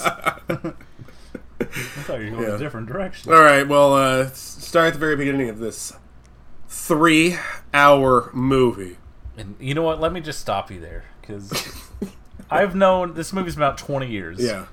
I've always known it's been three hours. That's been like the joke forever. It's like this fucking three-hour Michael Bay movie. That's a shitty version of Titanic. But once you really sat down and you face that runtime, and every four hours you move that cursor to see where the timestamp at, and you're like, oh, "That's impossible. There's no way." This movie is the longest movie I've ever seen in my life. Yeah.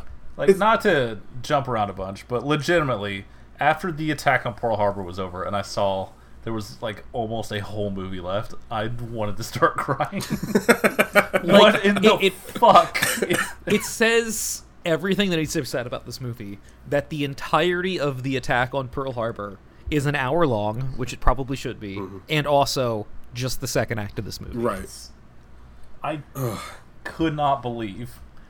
No, we'll get we'll get. There. Yeah, I'm not okay, get so the myself. movie- One the- thing I do have to ask Right. that I'm curious about, because I don't have this issue, but do either of y'all have the issue where you're like, "Hey, this is shot like so slick and cinematic, but all these people died for real"? Either y'all care about that shit? Because I don't. Honestly, No, that, like, I it doesn't bother no me. because Okay. that's been done in like a whole bunch of other movies. I guess that the only time that has ever bothered me in a movie, this is a weird one. All right, this you can laugh if you want. You guys ever see Patch Adams, that fucking doctor movie with uh, Robin Williams? Uh, Yeah, Yeah. I plead okay. the fifth. do, do you do you know why that bothers me? Because uh, I don't know. Okay, it's so funny. it. Okay, th- it actually did because like in the movie, uh, Robin Williams is uh, he's a doctor, and there's like uh, a, there's a female doctor there that he wants to hit on and wants to get with her. Anyway, she gets killed by a patient, and you're like, oh fuck, that sounds awful. That is so sad. Then you look it up, and uh, she was a guy, and there was no romantic involvement at all, and they just changed this person into a completely different person just so they could add like a little bit of sexuality to that movie. I thought it was really insulting to like it, to like make that character's death something that could add like a bit of titillation for someone. I thought that was disrespectful. But when people get killed in these You- belts and everything, like what the fuck? I don't know. Does it did that You are bother you? burying the lead. Why did I- you research Patch Adams? No, I didn't. It's what How he I does. didn't, This I makes didn't, sense. I didn't research it. I watched it and I was like, "Oh, that's that's weird." And I, I get it wasn't even like the IMDb trivia. I think it was on like Wikipedia or something like that. And He just does It this. just- it's like how he consumes movies. It's fine. I was just Like, I was just too. curious I just- about something. The idea of you just like watching Patch Adams and being like, "What's her story?" Well, yeah, that's that is Parker- because I mean, Patch Adams is a real guy. I would I wanted to know more about the real Patch Adams. See, I never would have gotten that far. I would have not. I would have not never at any point con- considered the fact that that was a real dude. You also wouldn't have Uh, you also wouldn't have fucking finished the movie because it's boring. I I've seen it. Oh god, the movie sucks ass. Uh, Yeah, it's not great. Uh, Parker, during that pregnant pause when he was saying what movie he was mad about the depiction of a real person is, what were you thinking of? and then plead, I'll tell you. I mine. plead the fifth, but also Patriots Day.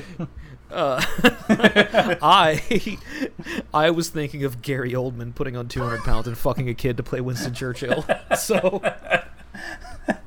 Did I see that? I think I did. My dear boy, it's called acting. Now what you do? I don't remember. Anyway, uh, so Pearl Harbor begins with Dusty Crophopper, which is oh, exactly what I was hoping for. you're the expert, buddy. when the This- title card pops up, and it says like 1923. I wanted to shut my laptop. I was so pissed off. Can't be serious. This I whole see the time, one Parker time- didn't know that Pearl Harbor started in 1923. I was like, look, It was a really long attention. attack. the planes Yeah. took off. Yeah. it just took them a long time to get They, there. they were they went they took the wrong turn at Albuquerque. They just weren't going the Damn right it. way. Oh my god. Beat me to it. Could, could you fucking imagine this movie with like these kids playing in their backyard, cut to like a bunch of Japanese pilots in the air, like Just going where just, like over where and over throughout this movie. They have like fucking like just- binoculars in the. They have cardboard airplanes around them. and They're just running as fast as they can across the countryside. oh my god. Do you think they'd have like racist binoculars that were like low lying rectangles instead of circles? See, I- I mean, here's the thing about this movie. There's no deleted scenes for this movie. I wish there were, because maybe the movie would have been like shorter, you know, if they deleted some. But like, what if like the a crosscut between like the two rednecks in Kentucky being like, "I'm gonna learn how to fly," and then they go over to like Japan or something, and there are these kids who are like also flying around in like fake planes and stuff, Be like, "One day I'm gonna fly one of these, Yoshiro." oh man, that'd be such a good bit to have them on the other side. also, better movie. A much better movie. make it the make it from you their think Michael Bay- perspective. Do you think Michael Bay knows like No. this is a really bad decision? Like, how far into production do you think he was like, shit? He does. no, he made so many. I think bad Michael Bay loves huge checks. Yeah, I think that's Probably exactly fair. it. I mean, the guy was the guy was directing pornography for a while. You know, Also, let's be clear. If slash when we do Armageddon as an episode, you will understand so much more of this movie. yeah, I I. I I forgot Armageddon came first, and Yeah, as I was- was looking yeah. at his IMDb, I was like, shit. Should we flip it real quick? No, that's well. back That's the thing is, yeah, it, Armageddon is kind of what got him this movie. You know, so I mean, rightfully so. yeah. Uh, made a grillion dollars, and then so ti- very similar films. yeah. So I want to talk about the music in this movie. Uh, the music in this. No Aerosmith. Well, no, no Aerosmith, but th- there's some songs. That, sorry, not that one. Uh, the the sensitive music that plays when the father is beating his son is um, not dissimilar from the sensitive, touching music that plays uh, when the when the when the alcoholic father starts recounting trench warfare. And uh, it's, this, it's the same sensitive, touching, emotional music that plays when you see the first swastika of the movie. So, gotta take my podunk son to Jakarta and teach him how to fight the Vietnamese. you leave my friend alone, you German. And the guy's like, "You don't understand. The mustard gas was rather." That scene begins with him becomes a different character. he beats the shit out of his son, and the other kid's like, "Hey, be nice." He's like, "I was in the trenches," and then it's like, "All right, well, on to the next scene." Like, I just see. I, I'm just still stuck on you know what we were talking about two minutes ago, thinking about this cutting away to the Japanese version of those pilots hearing about their dad at the Battle of Mukden. Like, I watched the Russian fleet go. No, down, no, no. God damn it! It's like no. One of the one of the Japanese guys is beating his sons. His son's like, "Hey, leave my friend alone, you German." The Japanese guy says in full Japanese, "I'm not German. I'm Japanese."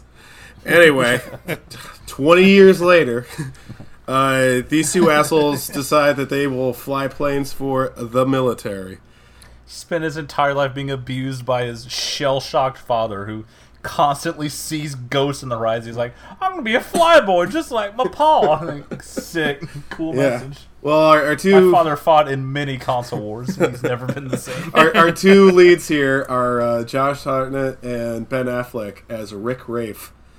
And uh, I was I like. I was going to call them I was going to call them the country's dumbest soldiers because they do like that stupid thing where they're flying right at each other and communicating on the radio saying they don't know which way to turn they just got to get lucky at the end.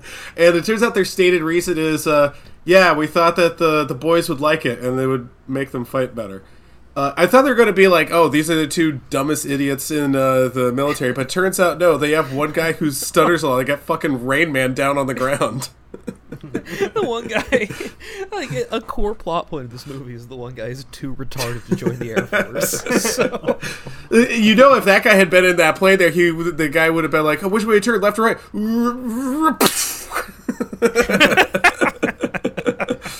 Anyway, No, your other like Jesus Christ. guys, I'm dyslexic. I get things mixed up all the time. So I need to go up to hit the runway, right?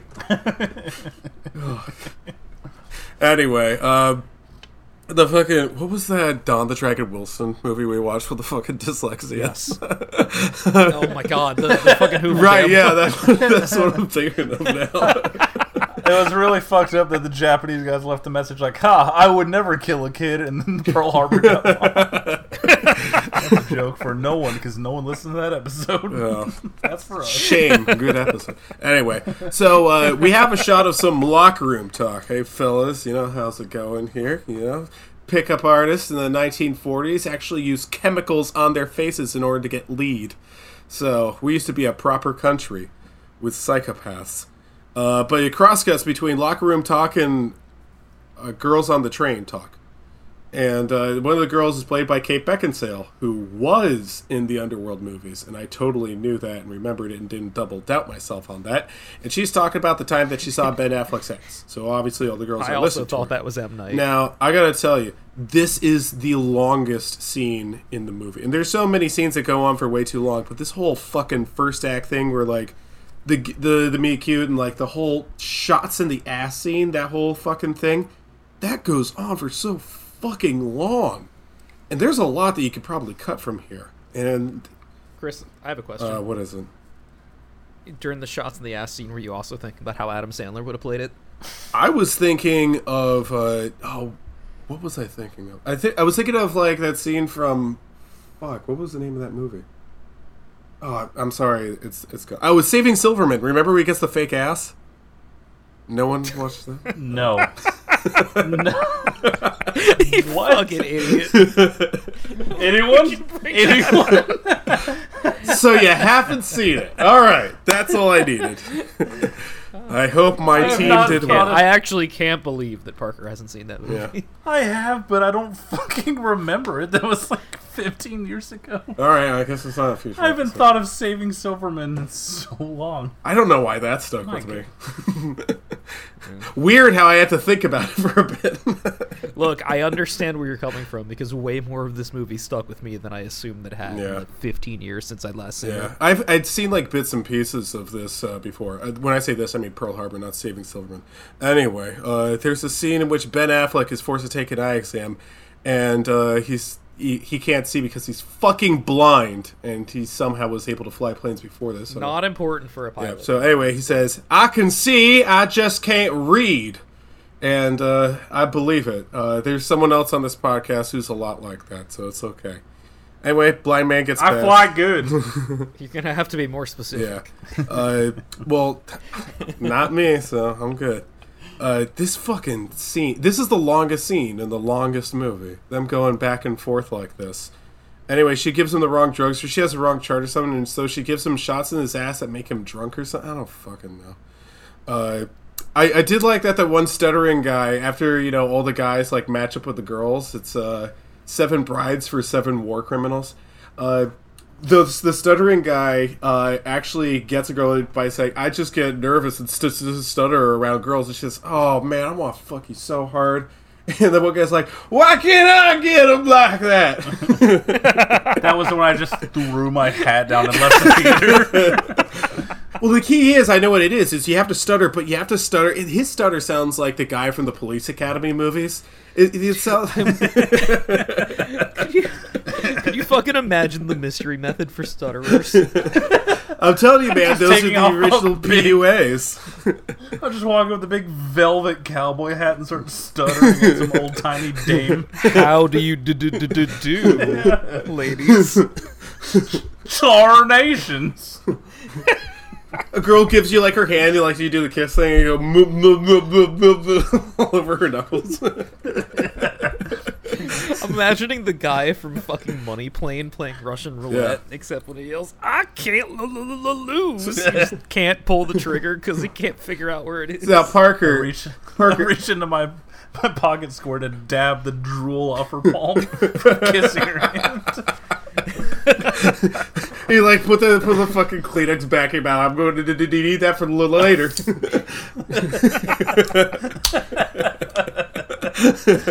now, Parker, as you're watching the the gala ballroom scene, were you thinking? Were, were, were, as you were watching it, were you thinking to yourself, "Oh man, they're all going to get bombed in there"? and then you Dance while you can, clowns.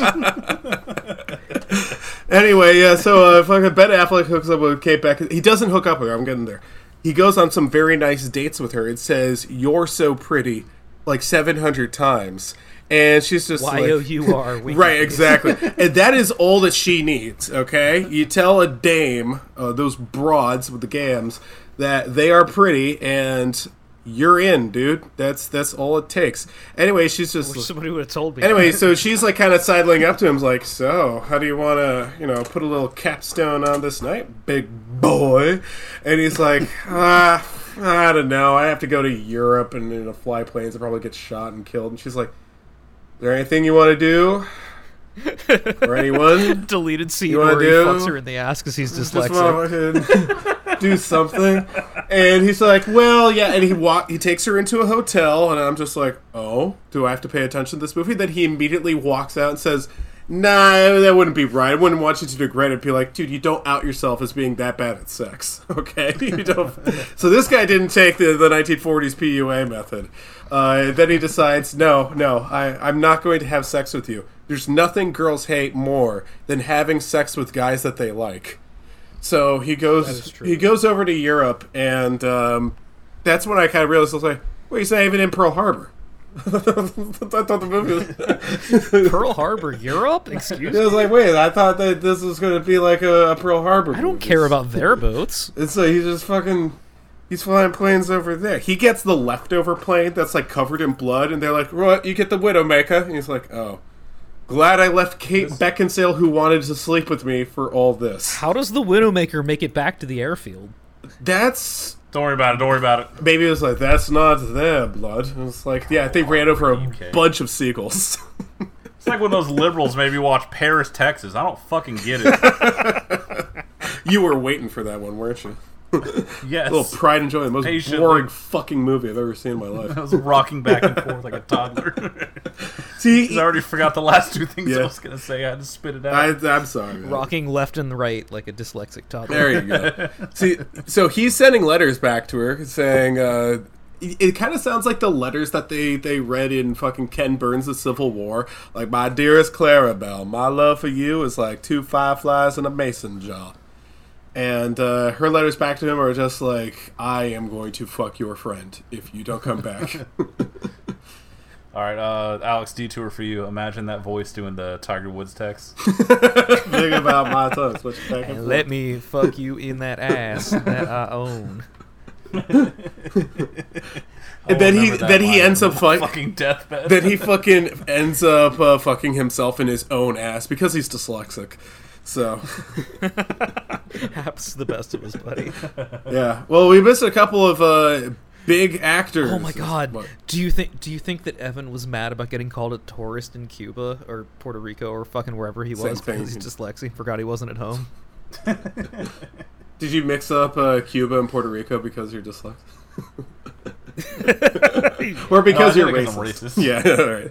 Got him. Yeah. all right. I don't think those are different races, dude. No, we're saying are that down here, buddy. We're saying that being autistic and being racist is the same thing.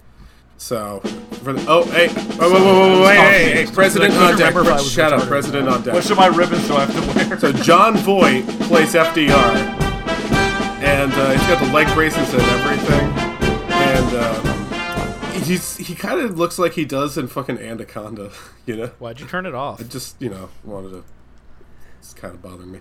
Anyway, uh, we also have another uh, guy in this movie. We have uh, what was it Mako Mako, the kind of the guy who sounds like he has emphysema, not Chris Field. Uh, he plays uh, the Japanese bad guy, and uh, he speaks Japanese the whole movie. I didn't know what he was saying, and I couldn't read the subtitles because I'm dyslexic. So why is I that a was fuking shocked that there was Japanese in here. I'm gonna be honest. I was like, wow, you really grew the film, Mr. Bay.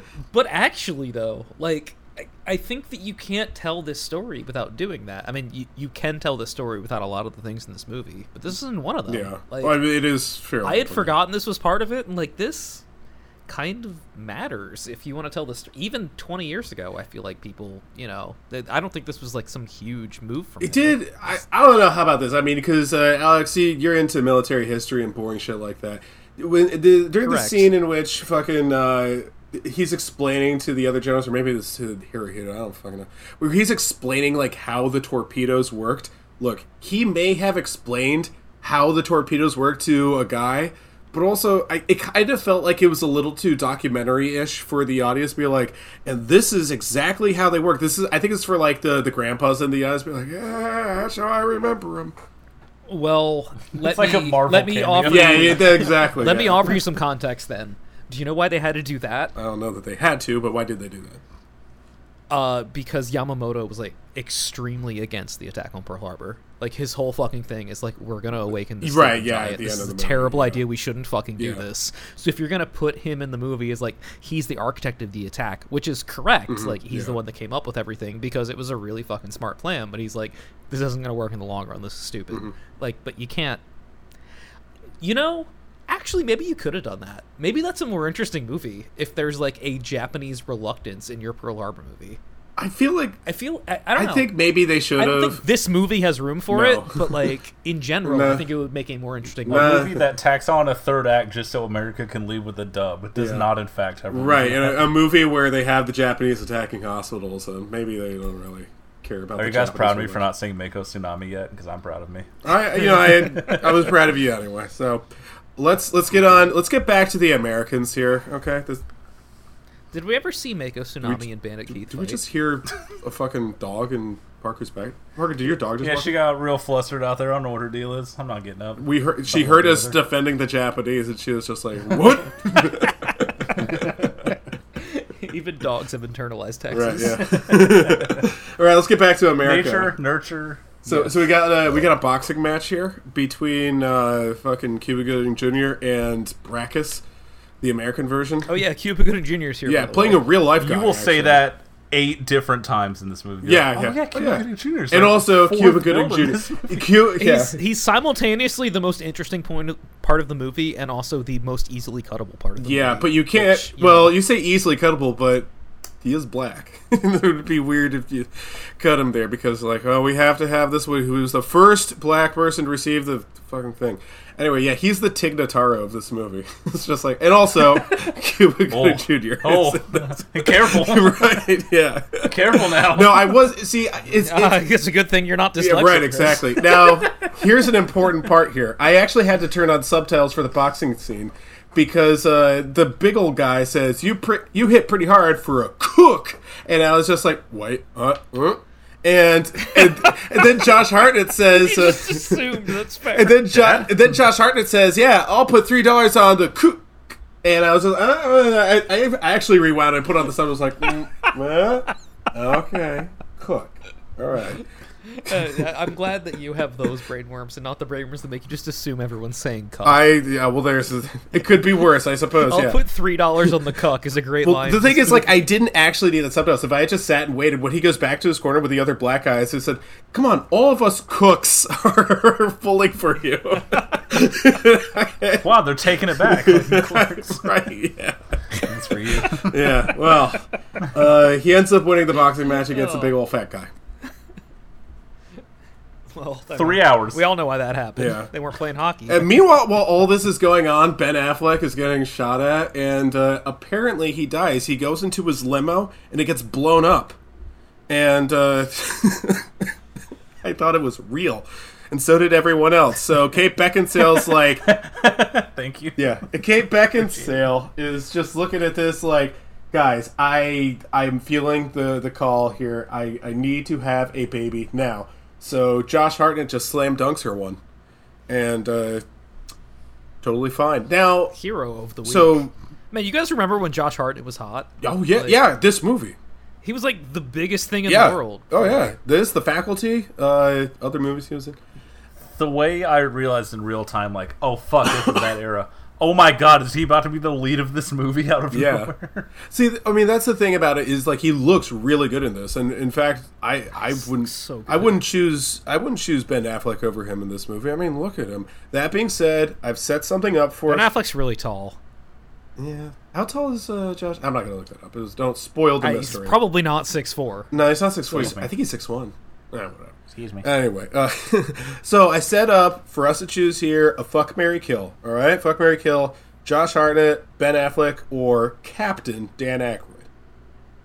Dude. I'm killing Dan Aykroyd in like two seconds, dude. Like, come on. I legitimately have a good was career, watching and I wrote down, there's no way Because he's not like, he's kind of like in silhouette taking like these coded calls, and then he just walks into a room the next scene, you're like, you gotta be fucking kidding me. I, I knew right off this the bat. This man's gonna tell me? Come on. So I, I did look this up because that's how I consume media research. Well, I looked it up, and it turns out that the Dan not an Aykroyd insult. thing- the Dan I'm Aykroyd on your side. I was doing an impression of you. My voice is gone. This is how I do it. Anyway. Oh, like oh, So- like my good right, ones. Yeah. exactly. Hey, so Dan Aykroyd. Don't try and show up the impression master on this show. I know. Anyway, appreciate so Dan Aykroyd is an amalgamation of other people. I was like, there was no way they were going to let Dan Aykroyd play a real life person because that person would have come back from the dead and been like, hey, hey, oh, oh, oh. no. You could get Tom Sizemore to do it. All right, you, you want you want more dipshit history hour? No, I- Actually, they could have just done that because that that guy was like reviled music. by the Navy until like ten years ago. The guy that figured out Pearl Harbor was just like fucking buried in like files for like seventy five years, and then they're like, oh no, actually he's based. So I was actually thinking about At the time, what I was fine. actually thinking about putting Sergeant Sizemore in the fuck Mary Kill thing, but then I looked up uh, Tom Sizemore's uh, personal history. This is that you don't want to do a fuck Mary Kill with that guy. Yeah. Well, you just you just don't want to marry. Oh, you just don't want to do anything. With You him. don't want to fuck or marry, and you can't kill Yeah, him. right. Exactly. He's it really ruins the game. yeah, exactly. You know what's weird? I actually thought this was one of Dan. Oh, so it's like Dynamite Actually, Rock, Paper, I actually think this is one of Dan Aykroyd's better performances because he's only in the movie for like a few minutes. But he low bar. Yeah, I know. Uh, but also, yeah, I had just seen it. It was the last thing I saw Dan Aykroyd in. I think it was uh, the Twilight Zone movie, and he was in the part that I hated. So he, he was the worst part of that. I know. I thought he was all right in this. I thought it was okay. Uh, anyway, uh, it turns out Ben Affleck did not actually die. Uh, they had to bring him back when the Chris Benoit news broke. So uh, he comes back, and uh, Kate Beckinsale's there, and he's just like, "Hey, surprise! I'm actually okay." And she's just like, "Oh, this is that was actually kind of weird." He's like, "Oh, usually people are happy when you know people come They back were from the dead." they were dating for like a month. Yeah, he he seems like the type of guy who doesn't understand that that's not that long, and uh, he, so he she says, "You died," and his response is, "I know, but," and I I, I have to write that down because it's kind of stupid. well, actually, He spent more time in France than inside of her, and he's like, "So you're taking me back now, right?" She's like, "N- "No." This this also leads to a big old punch up between him and Josh Hartnett. He's just like, "Yeah, thanks for being a really loyal friend and fucking that girl that I knew for 15 minutes." You died. Which right at this point, I ch- fucking. I know. I hit pause, see that there's a literal entire movie runtime left, and I feel the cold chill of death come if I if I crash in the castaway plane and I come back like years later and one of you is married to my wife, I'm not gonna be mad at you. That's not your fault. Yeah. Like, But if we're fucking marrying dead. anyone, it's each other. Right, so yeah, worry about it. exactly. Correct. That's how we get the partnership. That's how we start our media empire. We pump, pump the profits back In back three into, months, Yeah. if you're Yeah, not the, married, uh, Yeah, the the only thing holding us back is the tax brackets, right? yeah. now, We so. we have to pump the profits into the profit cycle. I know what you're thinking. Profits, you're soaking in them. All right. So this. Uh, Hi guys, I have some advice for Okay, yeah, enough with the impressions. That's not what I sound like. So anyway, uh, there is the attack on Pearl Harbor. We have some guy he runs into. Remember that scene with like all the guys and like all the the triple decker bunk beds? There are a lot of white T-shirts in this movie, and I realize I don't own a single plain white T-shirt. Anyway, so there's a bunch of guys like sleeping in the triple decker, and the guy yells down, "We're being bombed! We're being bombed!" And there's one guy who kind of like wakes up and is like, uh, like that, and I just I could read on that guy's face like, should I even get up for this? you know, it's fucking You know what? I'm gonna I'm gonna die regardless. They- Like, They have planes. Like, I, what am I gonna do? five minutes. you know, I'm not fucking waiting. It was like That actually would have been the move. Yeah. Like they start bombing, you just immediately go in the water. Yeah. You're gonna make it to shore by the time your ship goes down. You're exactly, and they're in the navy, so they know how to swim. It's like one of the rules in order to get in there. So the. Well, you know, as we've learned from this, you know, the nurses can just break the rules whenever they want. Yeah. So who knows if those guys could swim or not? Exactly. The the nurses are actually swimming out there. The, the nurses are actually walking on water to go get these people. Uh, the attack on Pearl Harbor is the second act of this movie. It is an hour long. It's also probably the best part of the movie. Uh, I have there, is there's a, Not Really probably, buddy. yeah, it looks Yeah. fantastic, especially for 2001. Yeah. Like uh, you watch this in isolation, you would probably guess like 2014, 2015. or yeah, it looks good. I mean, a lot of these are real explosions. I think this didn't set like a Guinness World Record or something for like most explosions at the time or something. And there's only I like a- thought the Guinness record was that when they blew up the mansion in Bad Boys 2, but I could be wrong. could be that. Um, no, there's like a lot of real explosions there. Only apparently only like four CGI shots, and you can't even like pick them out. Like a, a lot of people worked really hard on this segment, and it looks good. It is shot well. Uh, would have been better if I cared about these characters a bit more, but I don't. I mean, this is. oh, you want it to be longer, do you? See, no, see, here's the thing: is like I compare this a lot to one of the movies that kind of led up to this was Titanic, right? Is like there's this real life tragedy. What if we put a romance into it? Question mark? Question mark? Question mark? Profit.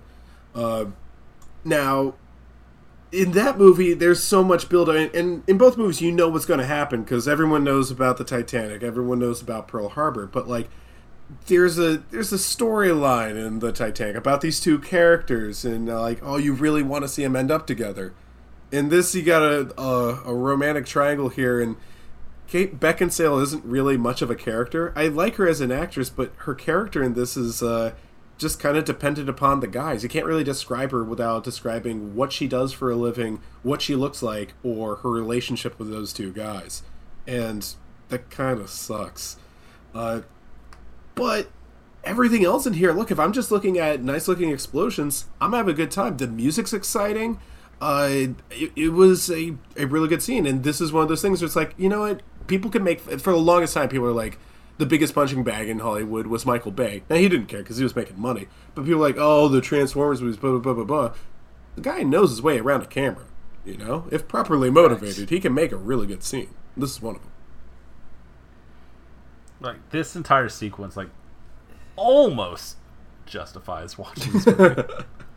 almost it's the fact that it's such a great scene and a great climax and then you realize there's an hour left afterwards Yeah. is one of the most demoralizing feelings I've felt in a long time on the show. And we watched both Ghost Rider movies this month. Oh.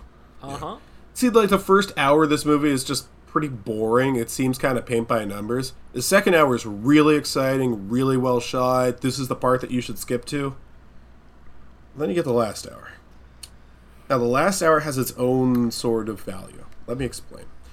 The last hour to me feels like a fucking joke. Now, I, you know, we are a very hardcore, right wing, conservative, make America great again type of podcast. We've been that way Finally. for a long Finally. time. However, Ian Miles Cheong come on I the show. thought, all right, no, it's not gonna happen. But like, I thought we were pro America, and then I saw the last hour of this movie. Oh my goodness! This the last hour of this movie looked at fucking uh, what was it, Red Dawn or whatever.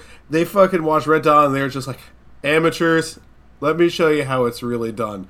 I my arm got tired from saluting so much. It is. It gets. Let's start off with fucking um. What was it? Uh, FDR is in his wheelchair and he was like, "I want you to go over there and kill all the Japanese people because they suck ass." And the one of the generals is like, "Sir, what you're asking cannot be done." And then he slowly stands up, like.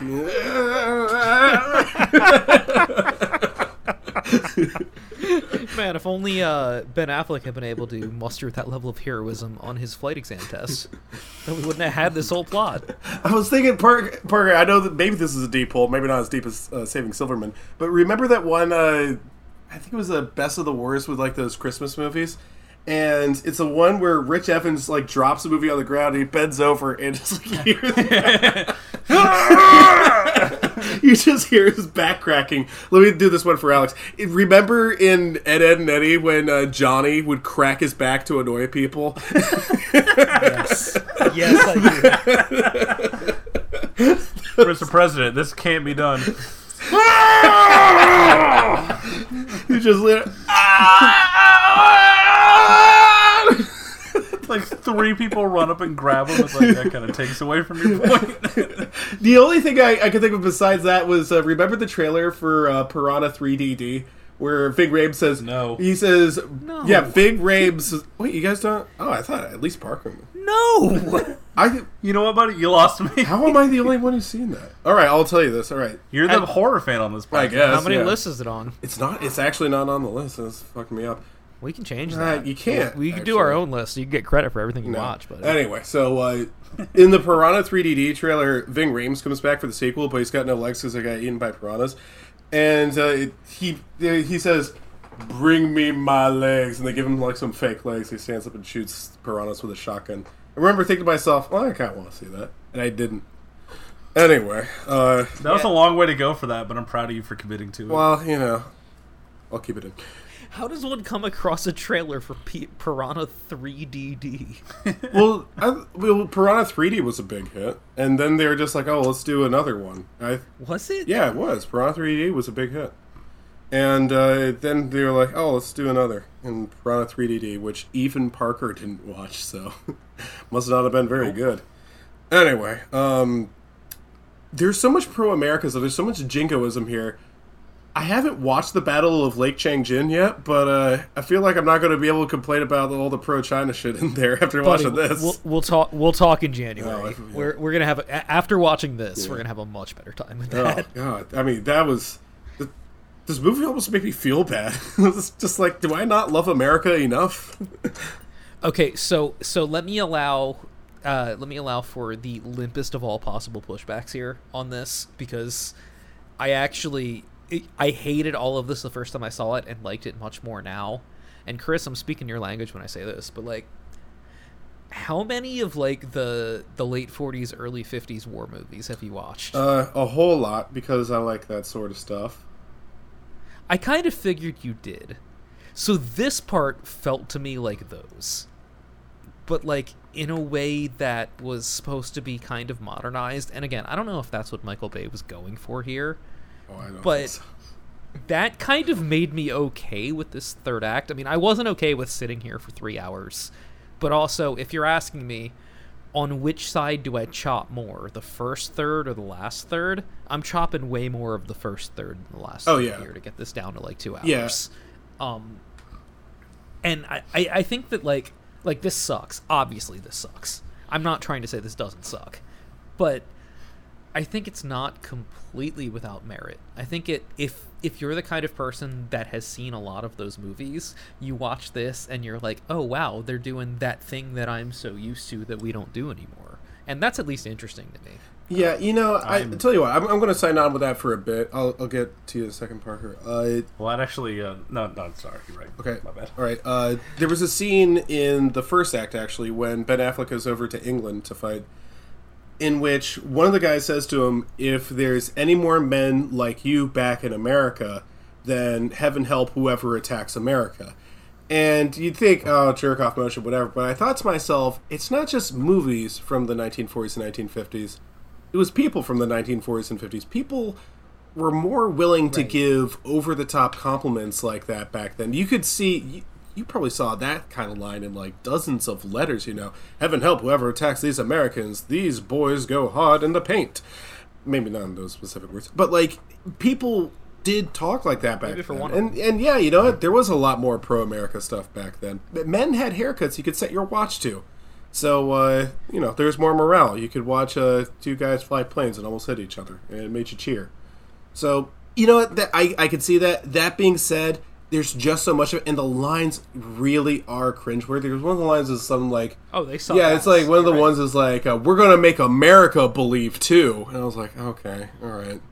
Look, morale is important, okay? Believing in the war effort is obviously important. I'm not going to deny that, but it's not going to be like. I mean, there's just so much of it, and the lines really are quite embarrassing. Parker, I'm sorry, you had something. No, I'm just glad he brought that up because uh, a thing I've been waiting to bring up is it's this old Vanity Fair thing with like someone that's worked with Michael Bay for years and years and years, and he worked with him on Pearl Harbor, and like Michael Bay went into this like, I'm going to do this like an old 1940s war movie. I'm not going to do all my Michael Bay camera shit. Like, I'm going to have long takes. I'm going to shoot this like an old movie. And he said, uh, by lunchtime, that was already out the window. Like, nope, this ain't fucking working. Absolutely not. So, like, Big this movie was made with the intention of being very, like, in the style of one of those war movies. And then, uh, did Okay. not last. All right. Well, uh, That makes it make a lot more sense. Yeah. It doesn't just gel when it's like, nah, I'm actually going to do my thing anyways, but then also have this super weird last hour that doesn't fit. oh, by the way, the movie actually comes full circle. So remember that sensitive uh, father beating his son music at the beginning of the movie. So towards the end here, uh, you know, Josh Hartnett's dying, and Ben Affleck says, "No, you can't die. You're going to be a dad." And Josh Hartnett says, "No, you are." Because he's going to send him home. He's going to raise Josh Hartnett's baby because he loves My his boy, buddy. Uncle Daddy. During this whole scene, they're playing the same song from when Simba meets Ghost Mufasa. they really are. Though. And then the movie Rafe isn't just. then the movie Rafe ends. stepped up to be the father. I want you to call me Rafe too. This even smells like Rafe. With my dying breath, please raise my cuck son. I thought you were going to say, "Please, Rafe, my wife." hey, Serial rape. my favorite whitest kids you know bit. I'm so sorry. I didn't mean to ruin the show. It's okay. Uh, yeah, it's impossible. Our show has already ruined itself an hour ago. Yes, sir. yeah, you know, there's It is very funny to me that we spend, like you said, the Pearl Harbor attack is an hour long, and then we tack on this whole ending to just end on a fat dub for all of the boys. And literally, if you just like, if my dog started barking and I went, "Hey, get back here," and I ran out of the room and grabbed her and came back, uh, the Doolittle raid would be over. of course that's There is absolutely like no thought given to like, hey, what about all those people who didn't do anything and just happened to be? They're like, nope, just quick flyby, we out of there. Please raise my son, Rafe. I love you. it is, uh, you know, I, I see why events transpired a couple months later. It's it's it, it, it sucks. It, it, it sucks because like all of the movie parts of this movie suck ass. But also, this is like kind of how it happened. Yeah, well, that's the thing. Is I I, know, was I'm- looking at this, and I was like, "There's not a whole lot here." Like, uh, I, I knew I didn't need to go to the goof section, which is a thing I've never clicked before because it's just not interesting. The goof. It's Yeah, all yeah. just technical shit. It sucks. Like, Yeah, yeah, it's a- actually, in this scene, you're like, It's oh, just cool. people quoting our show. Yeah, it's always like, "Oh fuck it." Where's the gallant section? First of all, it's always like, "Oh yeah," it's like his hair actually didn't look like this. Like, I think uh, if you go onto IMDb, like they show you like a preview of all the sections. The one they had for goofs is like, there's a scene in which uh, the fucking the calendar goes from December sixth to December seventh, and actually, comma in they were on Japan There's a time. day in between. Yeah, they were Japan time, so they were like, oh, the the, car- the fucking thing went from seven to eight. Apparently, in the Japanese version of this, they actually went go from December seventh to December eighth. It's like, oh, that's actually a nice. Oh, this touch. must have gotten like a huge fucking rise in Japan. That would have been sick. Yeah. I would love to have seen this in Japanese theater. Yeah. Imagine how they felt when they were watching the fucking uh, hospitals Yeah. being attacked. well, Uh, they weren't so happy about that, apparently. yeah, I heard uh, there was some, uh, you know, controversy. hey, hey, we didn't do that. Like, okay. That could have been worse. say you did. It was 60 years ago. Yeah. Calm down. Well, uh, you know, so it's bad. This is not a good Yeah. movie, but Correct. uh, It has a lot of good components. yeah, oh, certainly it does. Uh, will I ever watch this again? No, but I am happy that I saw it because no, I, I'm. When you're old, this is gonna be like Oh, yeah. They're going to put you this show on the in nursing grandkids home. this. Oh one. yeah, I could, I could like, con- I could convince that like uh, my great grandson that I was actually there at Pearl Harbor because Yeah, he's yeah, I fought at Pearl Harbor Because- I was born in 1990. yeah, but he's dyslexic, so he doesn't know how dates work. So that's true. He probably thought it was 1890. right, yeah. Uh, this movie stinks and is bad, and I don't like it, but also I'm glad I saw it because literally like two thirds of my life, this movie has been a punchline. So I'm glad, like, okay, not what it was about. Yeah. And again, like, it wasn't it wasn't good, but it wasn't that bad. Like, there was more going on in the middle of this movie than a lot of shitty movies I've seen for this show. All right, uh, I guess we can get on to the game of games. Nah, we're good.